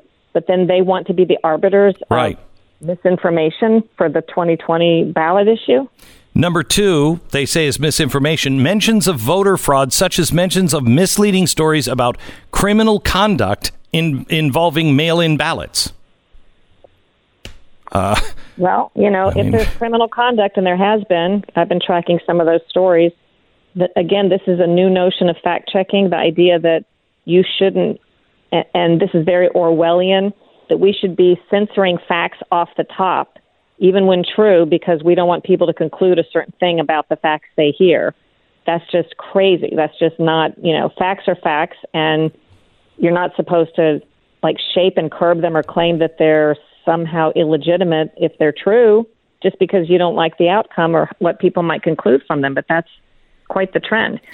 So the the book that comes out around Christmas time or Thanksgiving, um, the the subheadline is "How the News Media Taught Us to Love Censorship and Hate Journalism." We're in real trouble, Sharyl, if we can't get the facts out, and if the public square, Facebook, uh, Google, everything else, shuts people like you or discredits people like you or even me if we can't have opinions and and a different look at different facts that are not being reported, and we have the documents, we're over. We're over. Well, that's that's my biggest concern, and I agree that even you know I've had pieces of mine that are completely hundred percent factually supported, no opinion, no conjecture in it on my part, both sides represented, fair, not controversial, flagged as fake on Facebook. By it turns out people that are conflicted if you if you can even find out who's doing their fact checks. They're people yeah. connected to the story. And i i worry as i say in slanted that in in the dis, not too distant future like my child will hearken back to her kids that there was a time when you could get all kinds of unfettered information on the internet because we're re- reaching a time where you can't and you won't be able to search and come up with true information about topics you care about because someone will have decided off the top, you know, in the beginning when they were saying don't wear masks, that's all you would have been able to find because Google made a partnership with the World Health Organization right. to direct your searches to who and who was wrong mm-hmm. by their own admission if, you know, today if you want to take their word for it. So they're deciding to direct you these third parties, corporate and political interests to information they want you to see and they're keeping you away from what may be true information they don't want you to see, think about that. You know, it's it's very frightening. Is there is there free speech if if your voice, my voice, others are relegated to our own websites? Uh, and we cannot advertise or put anything out into the public square. Do we really have free speech in America? It's a good question. And I, I'm kind of redefining censorship. People say, well, you're talking about censorship, but those are social media companies and it's the news. And I'm arguing they're so inextricably tied now to government. For example, when Yes. Adam Schiff can call Facebook and say, take down this story on vaccine safety because whoever I'm assuming pays him or donates to him doesn't like it, and then Facebook does it, I think that's, you know, that becomes government censorship reaches into a whole new Yeah. definition. And I, I think that's what we're seeing. And if if this isn't dialed back, there may be some people who are perfectly happy to have their news curated and their information sorted through. But obviously, they're not thinking down the road of, well, someday it's not going to be the people you want to do it who are doing it. You know, just think about the consequences once you open the door, the slippery slope to allowing people to tell you what you ought to see and think versus you being able to decide for yourself if you'd like to. Sharyl, thank you so much. Always great to talk to you. Appreciate it. Thanks, Glenn. That's uh, Sharyl Attkisson. Uh, the name of her book is out for pre-order. We'll have her on to talk about her book sometime. Um, but it's uh, called Slanted. You can order it now. She is she is somebody he used to be on 60 Minutes. I mean, is an actual journalist who's telling the truth. Uh, it's great to have her on. Recteq. Uh, you know, the heat here in Texas uh, stops me from uh, going outside. Uh, it has made me use the Recteq and the uh, the grill that I have uh, with the smart grill technology and the app on my phone uh, or my wife's phone because I don't have a phone. But we can we can cook from inside. We never have to go outside in the in the blazing heat. In about a month or two, it'll start to be cool in Texas, and I love grilling outside. I love it when there's just a nip in the air and you can grill. I grill even in the winter, but I used to have to stand out in the snow and do it. You don't have to anymore. You can control the whole thing with a smart grill technology with a Recteq grill. It's sleek, it's beautiful. It is made with heavy stainless steel. It is it's really built to last unlike any other grill I've ever seen. I want you to do your homework. Go and look for the best grill you can find, then go and look at recteq.com and compare. You will see it's in a category all by itself because they cannot cut out the middleman so they can put more money into the actual grill. It's Recteq, R E C T E Q dot com. That's Recteq dot com. Go visit it now, look at their grills, and compare them. You're going to find Recteq. It's sturdy, it's smart, it's dinner time.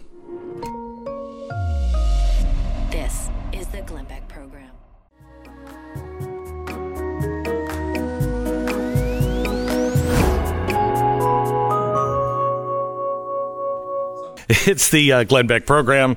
Welcome. We have uh, Don Jr. coming up in just a second. Stu and I were just off there talking about the uh, talking about the debate and how it went last night. Uh, it was just chaos, absolute chaos, and unfortunately, that's all the media is talking about now is the chaos, and they are not correcting the massive lies of uh, Joe Biden. I am so frustrated that they did not force him to a- answer the question about packing the court and ending the, ending the filibuster. That's huge. What are you talking about? You don't want to answer it. It's a debate. Well, It- but no, no, no. It- I know you'll have an answer to this. No, no, no. He he didn't want to answer because whatever his answer is, that'll be controversial. Well, it wouldn't be controversial if he said no. We're not going to change it. We're not going to w- pack the court. It would be with people like Antifa, Yeah, right, Yeah. and that's the answer, right? I mean, Exactly. the, the answer is he is going to do it uh, if he feels like he can. And that is what the answer is. But wait a minute. When did we get to this point where the presidential candidates just don't have to answer questions during debates? if uh, if you're looking to buy or sell a house, realestateagentsitrust.com is a great place to find the right real estate agent. Is what we've done is we have gone out and we've looked at the best practices of real estate uh, agents because there is a real difference. You know, oh, my son is uh, trying to be a real estate. He does it part time. Yeah, that's not a good real estate agent. You want somebody with a long track record who really knows how to negotiate on both ends. It's realestateagentsitrust.com. Find your real estate agent in your area that's the best at what they do. It's realestateagentsitrust.com. Free service to you. Find the right person fast. realestateagentsitrust.com.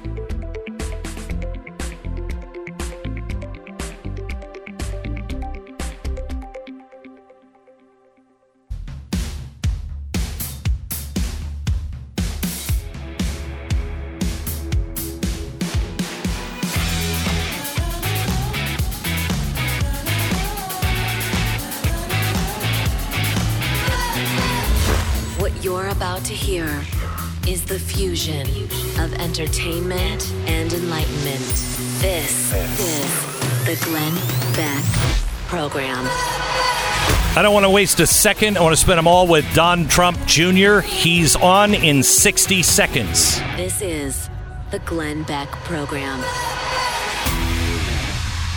All right. If you want a great shave, Shave Secret. I don't know why it's a secret. It shouldn't be a secret. Uh, I guess it's a secret because you know all the you know the the Gillettes of the world, who by the way was an evil progressive, but that's a different story. Uh, the uh, Gillettes of the world decided to uh, bilk you of all your cash that you didn't need. Shave Secret is a, a, a proprietary blend of essential oils. And so you put like three drops on your palm and you rub it into your face or ladies, your legs. It smells really great. It'll give you the best, closest shave. The, the razor just glides over your face. If you have a problem with razor burn or anything like that, this really helps. It's really a great product and it's inexpensive. It is called Shave Secret. Won't be a secret anymore once you try it. Regionally, you can find it at HEB and Wegmans. Also find it in Walmart and at Amazon. But you can go to shavesecret.com, get it right from them, and you'll save 10% if you use the promo code BECK. It's shavesecret.com. Tonight on Glenn TV, he showed you their contempt for democracy. The left is done with regular U.S. presidential elections. He uncovered their playbook steps for revolution. I showed you financial relationships. Black Lives Matter. Civil Society 2.0. Street activists. Funneled U.S. funds.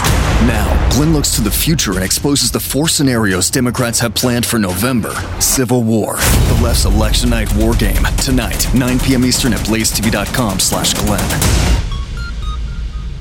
Donald Trump Jr. joins us now to give us his thought of the uh, uh, the debate last night. And Don, I I don't know why your uh, father won't answer for the 847th time. Why uh, you know what how bad the KKK is? I mean, he did issue an executive order last week saying that they were a terrorist group. But why are you holding Klan rallies in the White House? Hey, um, Glenn, you, you just can't make it up anymore. I, I, he and by the way, he answered this, the question twice. I know he uh, did. last night. The problem is they No. weren't talking about that. They were talking about Antifa. So I think he was trying to figure out what the heck he's even talking about. Joe Biden doesn't have to denounce Antifa. He can pretend, you know, it's an it's an idea, Glenn. It's an idea that magically burned down half the cities in this country that are looting and rioting, that are literally killing people. You know, it, it, it's an idea. Like this is the double standard by which we go again. So Donald Trump can literally call the KKK a terrorist organization. Donald Trump can actually do things to fix the African American community, like prison reform, opportunity zones. Joe Biden gets to talk about it for 50 years, not do anything. Have his own vice presidential candidate essentially call him a racist during debates. Be friends with the biggest segregationist in the world. Push for crime bills that destroyed so many in the African American community. But but it's Donald Trump. I mean, this is sort of the, the, the insanity that, that Chris Wallace wouldn't push back on a question tell Joe Biden to denounce Antifa. I mean, they've waited six months to denounce Antifa, but no one talks about it, and that's the problem. That's why Donald Trump Right. needs to be out there, needs to be that aggressive. You know, it's not the tone we'd all love. We we get that. We, we this is. But when you're up against that sort of onslaught, it's insane. I mean, when we last spoke, I talked about it a little bit, but like it's actually very personal to me because these ass you know, clowns you tr- spent three years trying to throw me in jail. You know, they they tried to say that I was colluding with Russia and doing it, but now we hear that Hunter Biden is actually that guy. There's Treasury wires that confirm that Hunter Biden took money from a known associate of Vladimir Putin, the wealthiest woman in Russia. Guess what? You don't become the wealthiest woman in Russia without associations with Vladimir Putin. And they won't talk about it. This is the dream, Glenn, that if I'd have done it, this is what they were looking this for This is for what years. this is Uh, and- everything and that they everything that they accused you, your family, your father of, they themselves have done. Hillary Clinton, the news came out yesterday that Hillary Clinton, uh, uh, Comey, uh, Brennan, who else was involved? Peter Strzok. They all knew. Strzok, uh, Page, McCabe, they all knew. They all lied about it. The ones that actually didn't lie about it before Congress still went on TV for two years after their sworn congressional testimony saying exactly the opposite. You know, because they can get away with it, and that's the problem. So when people are like, "Well, he's very aggressive," I was like, "He has to be. Look at the hypocrisy he's had to deal with." I mean, Hunter Biden has now a tie, a direct tie to Vladimir Putin and Russia, and you don't think they would use that over crackhead Hunter? Like, you don't think that we need leverage over Joe Biden uh, later on in life? That they, you know, same with China. You know, yes, no one's ever heard of Hunter Biden. He's never been an investor. He's never done any of those things. The Chinese government just gave him a billion dollars because you know they thought he was going to be really good. Come on, man! Like that's it's insane. Yeah, you like you're using. I love we the can't talk about it. you're using the uh, Biden. Come on, man. Come on, Come on, man. I mean, that's that's his answer for everything. So he wasn't pushed on any policies. He didn't have to articulate it. He's able to say he doesn't support the Green New Deal, even though it's on his webpage. Uh, and he gets the best of all worlds. Then Chris Wallace, you know, lets him speak for two minutes. But the problem with that, they're like, they're like, well, Trump interrupted him. Like, you can't let the guy lie. Like, just things that are just demonstrably false. Uh, he he denied that Hunter Biden got those payments. Uh, he said it's all above board. He denied that he had the thing that he's on videotape, essentially bribing Ukraine with aid. I mean, he, he lie after lie after lie for minutes, and my father's not supposed to get involved. He's not supposed to interrupt. And then when it's done, well, sir, you already had your chance to answer that question. It's like, well, I'm not supposed to retort to just never ending lies. And that's been the story of this presidency. The media has chosen to be the marketing arm of the Democrat Party. And Chris Wallace is no different. Everyone's, oh, he's from Fox. It's like, does anyone really believe Chris Wallace is a conservative? Like, give me a break. Right. Uh, you know, I, I saw last night and I thought this was the choice in front of America. They were talking about COVID, and Biden was talking about masks and safety, and your dad was talking about opening the country up, trusting people with, with to make the right decision and open things up. And at one point, your dad said, People want their life back. They want to re- be able to live their life. And Biden immediately after said they want to be safe. And I thought, that's really the argument here. A big government that keeps you safe from everything except for them, uh, and freedom. That's the deal. Well, but what what's what's safe, Glenn, when your business goes out? Uh, when, when you, you lose your job because you, the, the company that employs you can't stay in business because of an artificial mandate that's ridiculous. You've seen Florida and conservative states have treated it differently. They have less death rate than New York, which went a much more extreme lockdown while destroying businesses. But the real problem is the left doesn't care if they destroy your business. You may become dependent on big government. That's a win for them in the long run if you're independent, if you're successful, if you don't need big government, like the left, all of us, it doesn't offer you all that much. So that's part of the problem. This notion that you know, well, it, we're going to keep you safe. Well, they, I don't know. Andrew Cuomo didn't keep New York safe, and he destroyed the economy. Ron DeSantis down in Florida, a Republican governor, has an older population, a larger population, a fraction of the death rate, uh, and he didn't destroy the economy. When they talk about the economic numbers and the rebound there, Glenn, they say, well, the economy is doing pretty good. They've rebounded like never before. They don't even talk about that. Well, how about New York, California, Michigan, Pennsylvania, major states? They're not even back into the economy yet. And it's already doing well because Donald Trump built a fundamentally great economy. The fundamentals are there. These guys would love to shut them down forever. It's ridiculous. And by the way, they don't even talk about the notion of when you lose your job, when you lose your home because you can't go to your job, when you end up in a divorce, when you start drinking heavily and taking drugs and the suicide rate that ensues. They don't talk about that. No, was- His never-ending shutdown policy for nothing would probably do much more damage than anything COVID would do Yeah. at this point. I, I will tell you, your father answered that question, I thought, perfectly, perfectly. Um, stop with this fake, you know, uh, is there somebody at your table that, uh, you know, is missing a chair or whatever the hell he was. And your father uh, put compassion in its rightful place. Yes, we care about those people, but what about everyone else whose life has been destroyed? Um, let me uh, let me ask you about um, accepting the uh, the election. I- In my opinion, I think most Americans like the peaceful transfer of power. Your father pointed out there wasn't a peaceful transfer of power for the first time under Obama. They were attacking him and plotting against him, and now we have the evidence. Um, but we want a trans, we want a, a peaceful, and I will accept what the people vote for as long as it's not dirty. And I've actually I- heard people say 100%. I, I've heard people say, "Hey, Nixon walked away even though he knew it was dirty in Chicago." Well, uh, and what's your point? If it's dirty, it's got to stop. And I'm not. I won't on this at this point. I won't accept something that's dirty unless the American people want to choose that. Then God help us all. But Uh, I, I agree with you 100%. I mean, all, all we want is a fair election, but you see what's going on. You saw what was going on in Pennsylvania and the magical ballots all of a sudden disappearing. Uh, you know, they, they try to conflate the issue of absentee voting in states that have been doing it for years with a new, brand new system in a state that's never done it, where they're going to send out 360 million ballots to every American in the world and hope that someone's honest. The Democrats are now pushing to make sure that the signature does not have to match. So the signature on the ballot doesn't have to match the registered voter who's apparently voting that way. I mean, Glenn, can you give me one possible reason why the signature wouldn't have to match? No. Unless you were planning on cheating? Of course not. So we want free and fair elections, but that's not what the Democrats want. It's not what they're doing. And the problem is, in many of these states, the Republicans sort of roll over uh, to their asinine rules that will allow them to create a system in which they cheat. I mean, look at just what's going on uh, in the last couple of days with uh, James O'Keefe and what he broke with Project Veritas. Um, on the stuff in Minnesota, Yeah, in did- Omar's district. did you hear I mean, that the- they have videotape of people buying ballots? But You the New York that's going on Times reported today that that was a setup, that that didn't show anything illegal.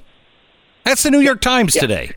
It's a setup. The guy's saying, "I'll sell you the ballots for two hundred dollars, and you can fill them out how you want." That's a setup. I- You know that that's like Nancy Pelosi saying the hair salon set her up. Uh, guess what? If you're able to get up, if you're number three in line for the nuclear codes and you're set up by your hair salon, maybe we should rethink your position in government. it- it's ridiculous. But that's the problem. The Democrats can say that, and it's like, oh, oh, oh, oh, it's a setup. Oh, wonderful. Everyone toes the line. Everyone buys the sound bites. Like I said, I if I'd have done a fraction of what Hunter Biden did, I'd be sitting in jail right now, oh, calling yeah. you from a payphone feeding quarters from Riker. Right. And your Okay? father would your Hunter father would be impeached. Your father would be impeached. Hundred percent. Yeah. Hundred percent, and prob and rightfully so. By yeah. the way, Impeached and If removed I- from office. If I was Yeah. raking in money from foreign governments with money tied to child trafficking and prostitution rings, I mean, this is real. And Joe Biden can get on stage. Oh, that's been debunked. No, it hasn't. There's a wire from the U.S. Treasury, Joe. But again, Chris Wallace doesn't say that. Nope. He doesn't question it. You know how many people in media are talking about it today? Zero. Now, that didn't stop them from lying about me for three and a half years, running all sorts of wild conspiracy theories. CNN was doing it every day. I was in direct cahoots with Russia. I was a real estate guy before we got into politics. It's what I did. I looked at a deal. I took a meeting with someone who I looked at a deal with in the past. That's what you do. It's called maintaining relationships. Someone say, "Hey, can you take a meeting with my friend?" Sure, you do it. Okay. Hunter Biden's taking money from a Putin associate, three point five million dollars for what services? What exactly is it that Hunter does and knows about Russia?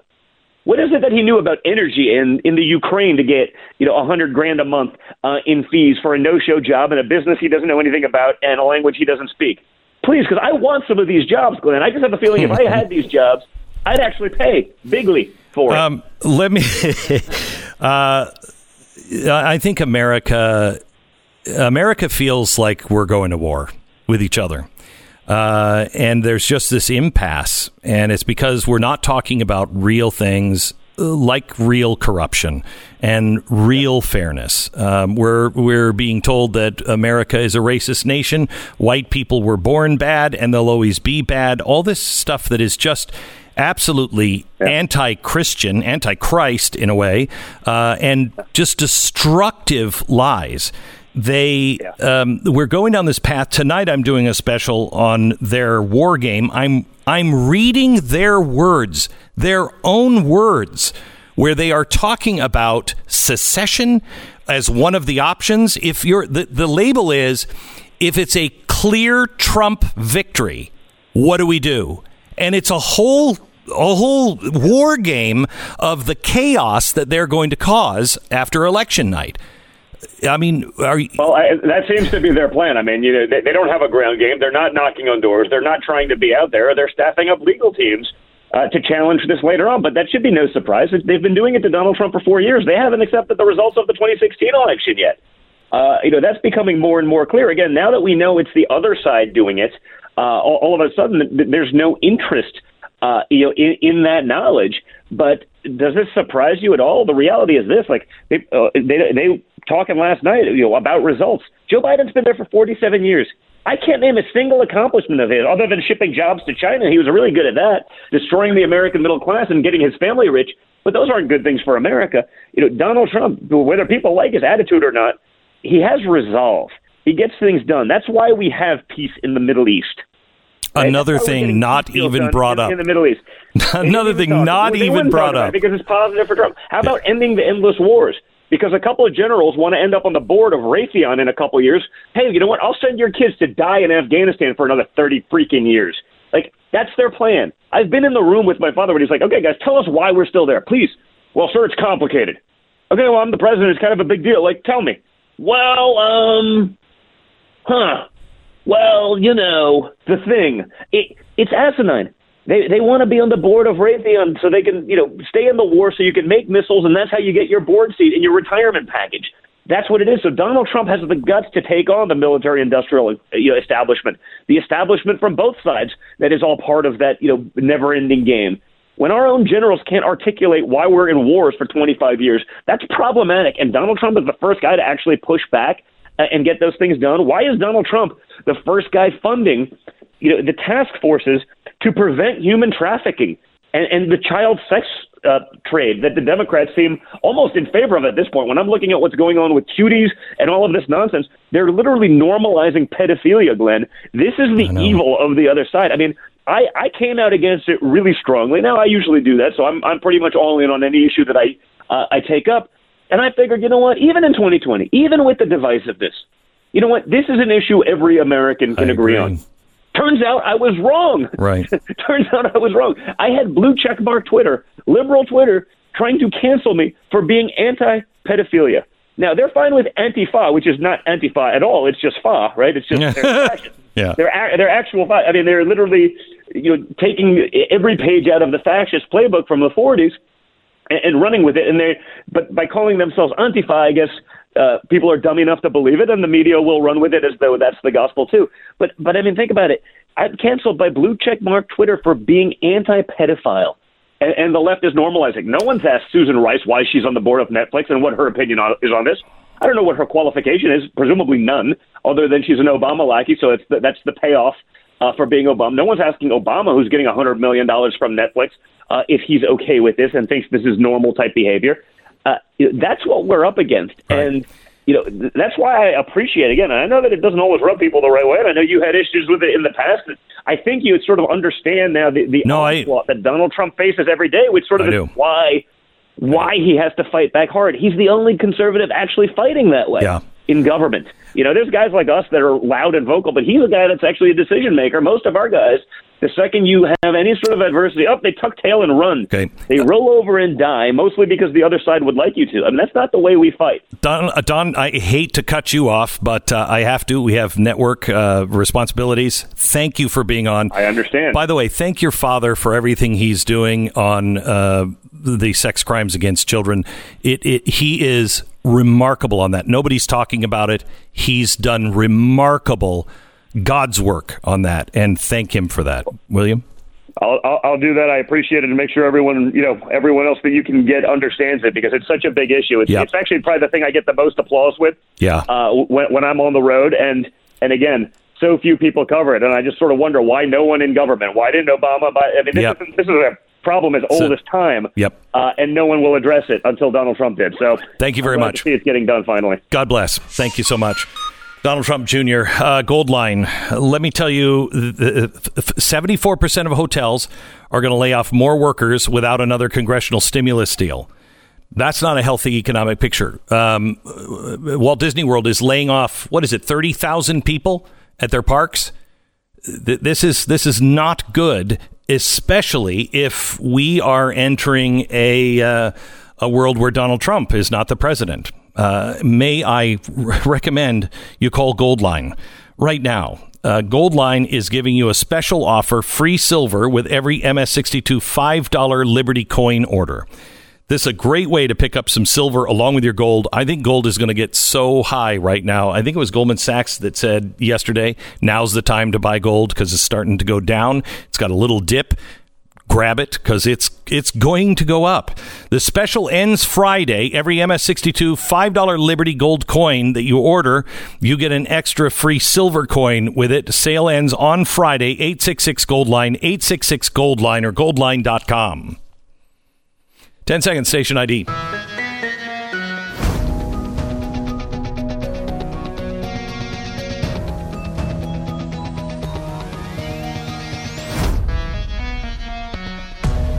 I could have spent some more time with him. Uh, there's a lot to talk to him about. Yeah, his new book is a liberal priv- privilege: Joe Biden and the Democrats' defense of the indefensible, and it's uh, out now in stores. Um, tonight, uh, we're going to be covering part three. This is the last episode on Civil War.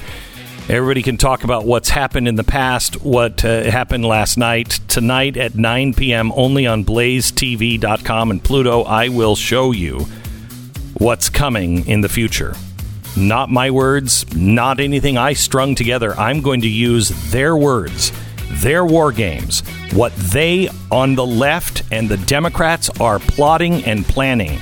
The destruction of America and the Constitution, the final chapter of the fundamental transformation. Don't miss it tonight at 9 p.m. This is the Glenn Beck Program. Leftist corporations like Verizon have empowered radicals to tear our country apart by funding their efforts. Most recently, sending $10 million to uh, Al Sharpton and others like him. If that's what you if that's what you believe in, great. Then stay with Verizon. Give them your money. I don't want any of my money going to Verizon. I don't want my money going to anybody who is supporting Planned Parenthood. That is supporting, you know, critical race theory. That that's that's not how we can all get along. That's how we can tear each other apart. Patriot Mobile shares those values. They're not going to send your hard-earned money to aid the destruction of America. In fact, they take their money, their some of their profits, and they work for conservative causes, not against them. You're going to get the same nationwide service. Everybody's on the same cell tower. And support a company that loves America, supports your values, and supports our police. You know, we keep wondering where those corporations are. Here's one Switch, patriotmobile.com, patriotmobile.com slash Beck or 972 Patriot. You can save right now, patriotmobile.com slash Beck. And don't miss the special tonight. Glenn's been talking about it today. You, you don't want to miss it tonight. It's uh, 9 p.m. Eastern at blazetv.com slash Glenn.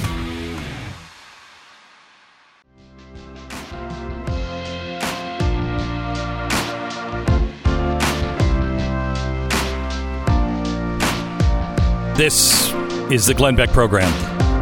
What what are you most concerned about? What are the things that will solve this? Last night we watched a debate. Nothing's nothing was solved there. Nothing. Nothing. No minds were changed. What is it that we are really when we feel we're losing our country? People on both sides. When they we feel like we're in this, what will solve that?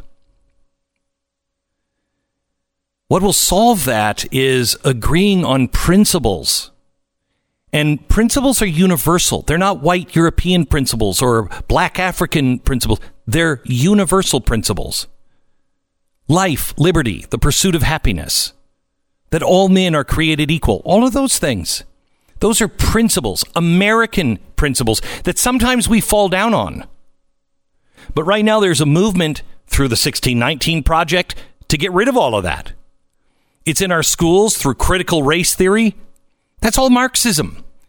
That is to change who we are fundamentally. If we lose that, we lose. And I have to tell you, I've been saying this for a while. I don't know. Has anything changed? Maybe. Maybe some people have taken their children and taught their children and raised their children in the right way. Hopefully. I know I've tried. I don't know if I've succeeded, but I've tried. The culture but how do you do it when the school is teaching poison? If you feel like you can't make an impact, I want you to know today you can make a huge impact. Not only could you send a huge message today, but that message will ripple down for a generation. There is a school, this is legendary in the black community. It's the Piney Woods School. The Piney Woods School was started as a Christian school back in I, I don't even I don't even know 1908 I think, and it's one of only four historically African American boarding schools in the United States, and it believes that the students. Even those with limited financial means can do extraordinary things consistent with the opportunities that they make available to them. The Piney Woods School is not teaching black students, you'll never get anywhere. They're teaching you can. You can. Look at the opportunities in front of you. This school has is legendary in the black community, as I said, and now uh, they're drying up on funding, and we cannot lose a school like this. Bob Woodson, who is, I've had on the uh, program before, he won the Bradley Prize, the Presidential Citizens Award, the Social Entrepreneurship Award from the Manhattan Institute. Um, this guy has been on the front lines forever, actually doing things, not on the news. He's busy doing things that have really worked. And he brought up the Piney Woods School to me um, about, uh, I don't even know, three months ago. And today they're doing a virtual fundraising event, and it's today only. And they have $500,000 in matching funds. Their goal is to raise a million dollars. They have 500,000. So every dollar that you give is matched dollar for dollar. Bob Woodson joins me now from the Woodson Center, where he is fighting with the 1776 Project and so many things. Bob, why what, why is this school so important? Because it's not enough when you're defending the virtues and, and principles of the country. It's not enough to keep it at a level of academic or abstraction. It's important for people to, for us to stand uh, up and stand with institutions and, and people who are actually uh, living these values. They are. This is uh, principles in action they are demonstrating to the country that the values of, of liberty uh, have the consequence of improving uh, uh, the lives of people in desperate situations. And so we are just delighted. In other words, if you want to convince people of the validity of a principle, do what Jesus did. When the servants of John the Baptist came to him and said, Are you the one or do we seek another? He didn't pull out his resume or a white paper or say, But "Why don't we have a conference?" No, he healed in their presence and said, "Go tell them what you saw." That's why the Woodson Center in 1776 Unites is standing with and in, in with the Piney Woods School because it is important for us, for Americans, to understand that the founding principles of this country have the consequence of improving the quality of life for everyone. And Glenn, I want to thank your listeners Of course, the last time we had an outpouring of support because they are using the black community and the legacy of, of, of slavery and discrimination as a bludgeon against this country. So we feel it's important for the messengers to push back against it should also be led by blacks. That's why we've assembled a group of scholars and activists. We've published essays and we've uh, been on the front line of issuing uh, um, alternative curriculum. And Glenn, I want to report to you some success. I love that. that. As a consequence, of, as a consequence of our essays, uh, we we just released uh, about a week ago our first series of, of curriculum, um, and there were three thousand uh, uh, uh, downloads in just five days. Wow. As compared to 4,500 of 1619 over the course of an entire year. That's fantastic. And it is. And, and listen to this, Glenn. Listen to this. Uh, in 1619 in uh, Black Lives Matter, the New York Times deleted the claim that 1619 is a nation of tru- nation truly founding. The New York Times edited and published essays removing the false items that were challenged by historians without issuing a correction. Nikole Hannah-Jones claimed on Twitter that 1619 does not argue that 1619 was our true foundings. We know this nation marks its founding on 1776, so she's deleted it. And Black Lives Matter removed a, a whole section where they talk about the denigration of the Western. So they are on retreat.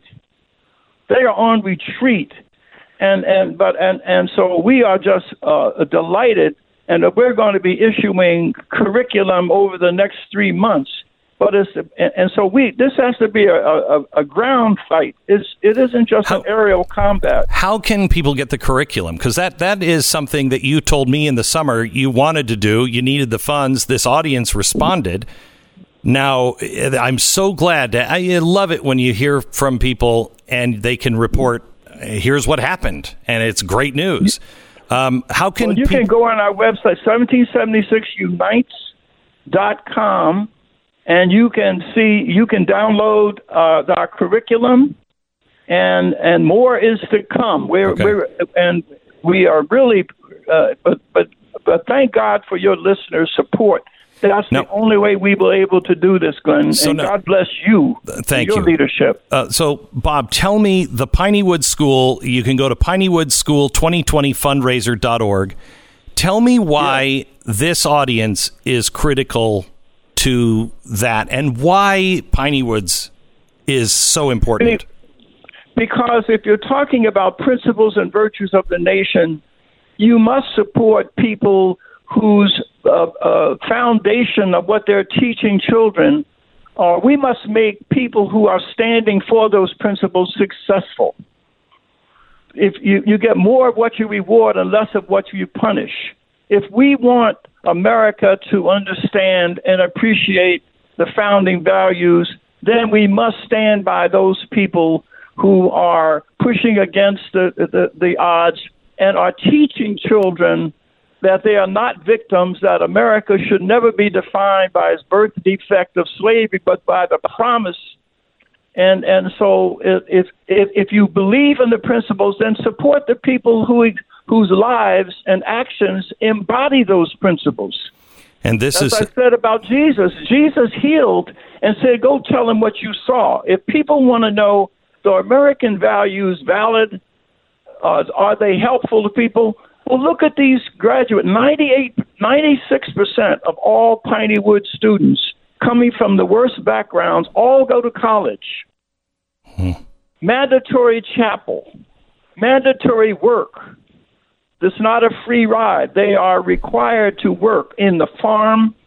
Uh, whenever there's construct, even the bricks on the property over the years were made by the students. Wow. Wow. It's it's and and so they ought to be on the front page of every. That's the best way to defend our nation, is to support evidence of the validity of our founding principles. All right, listen. And there are other other things that we're doing like that. Um, I want you to today um, go to Piney Woods School 2020 fundraiser.org. Piney Woods School 2020 fundraiser.org. Uh, this today and today only, uh, they have a five hundred thousand dollar matching uh, uh, group. You've gone to different uh, organizations and, and companies and said, "Hey, if we can raise this money, will you will you match it dollar for dollar?" They said yes. It's happening today. I will tell you that there will be no one more surprised than the Piney Woods School if this audience is raising the bulk of the money. Because there are perceptions and then there's reality. And this is a way to show reality. You want to actually make a lasting change. We have to make it in the next generation. This is one way to do it. Piney Woods School 2020fundraiser.org. Bob, is always good to talk to you, sir. And thank you, Glenn, for your leadership. Again, you, you're such a blessing, and so are your listeners. God bless. Thank you. So, fun fact everybody's getting older. Uh, some are really getting old, as we noticed last night.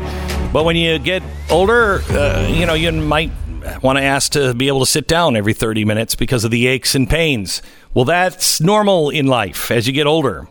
Uh, most of the pain is caused from inflammation, especially in the joints. And if you're going through it, it can take a toll on your whole life. I want you to be able to get your life back. Do the things that you want to do. I had all but given up painting. Now, that's really what I want to do with my life. I mean, I'd love to just be able to dedicate my life and just really learn how to paint and paint. Uh, but I won't be able to do that if I if my pain in my hands is so great that I can't even use my hands. That's where I was before I used Relief Factor. Relief Factor. Try it for three weeks. Just get the quick start. It's nineteen ninety five. Usually in three weeks you start to see a real difference. Uh, Seventy percent of the people that try it go on to order more. Why would you do that unless it worked? relieffactor.com 800 583 84 800 583 84 it's relieffactor.com You're listening to Glenn Beck.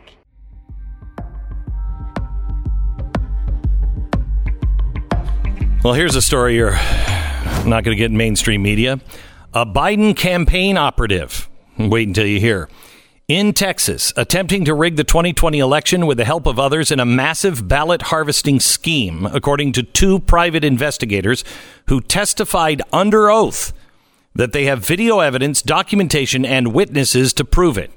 With the help of mass mail in ballots, the illegal ballot harvesting operation could harvest 700,000 ballots.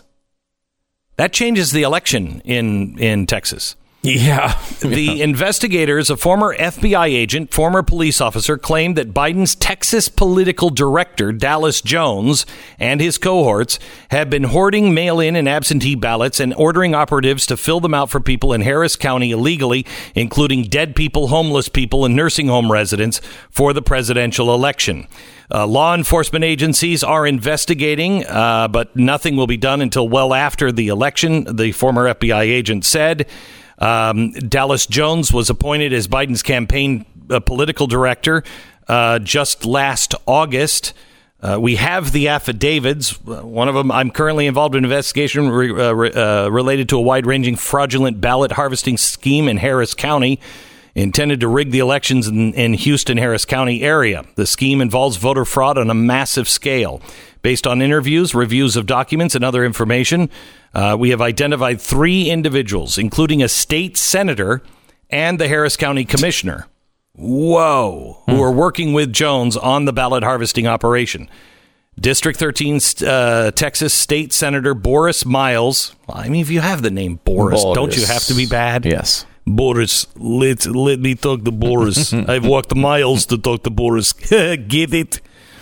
Uh, Mr. Jones, political consultant Gerald Womack, and Precinct 1 Harris County Commissioner Rodney Ellis.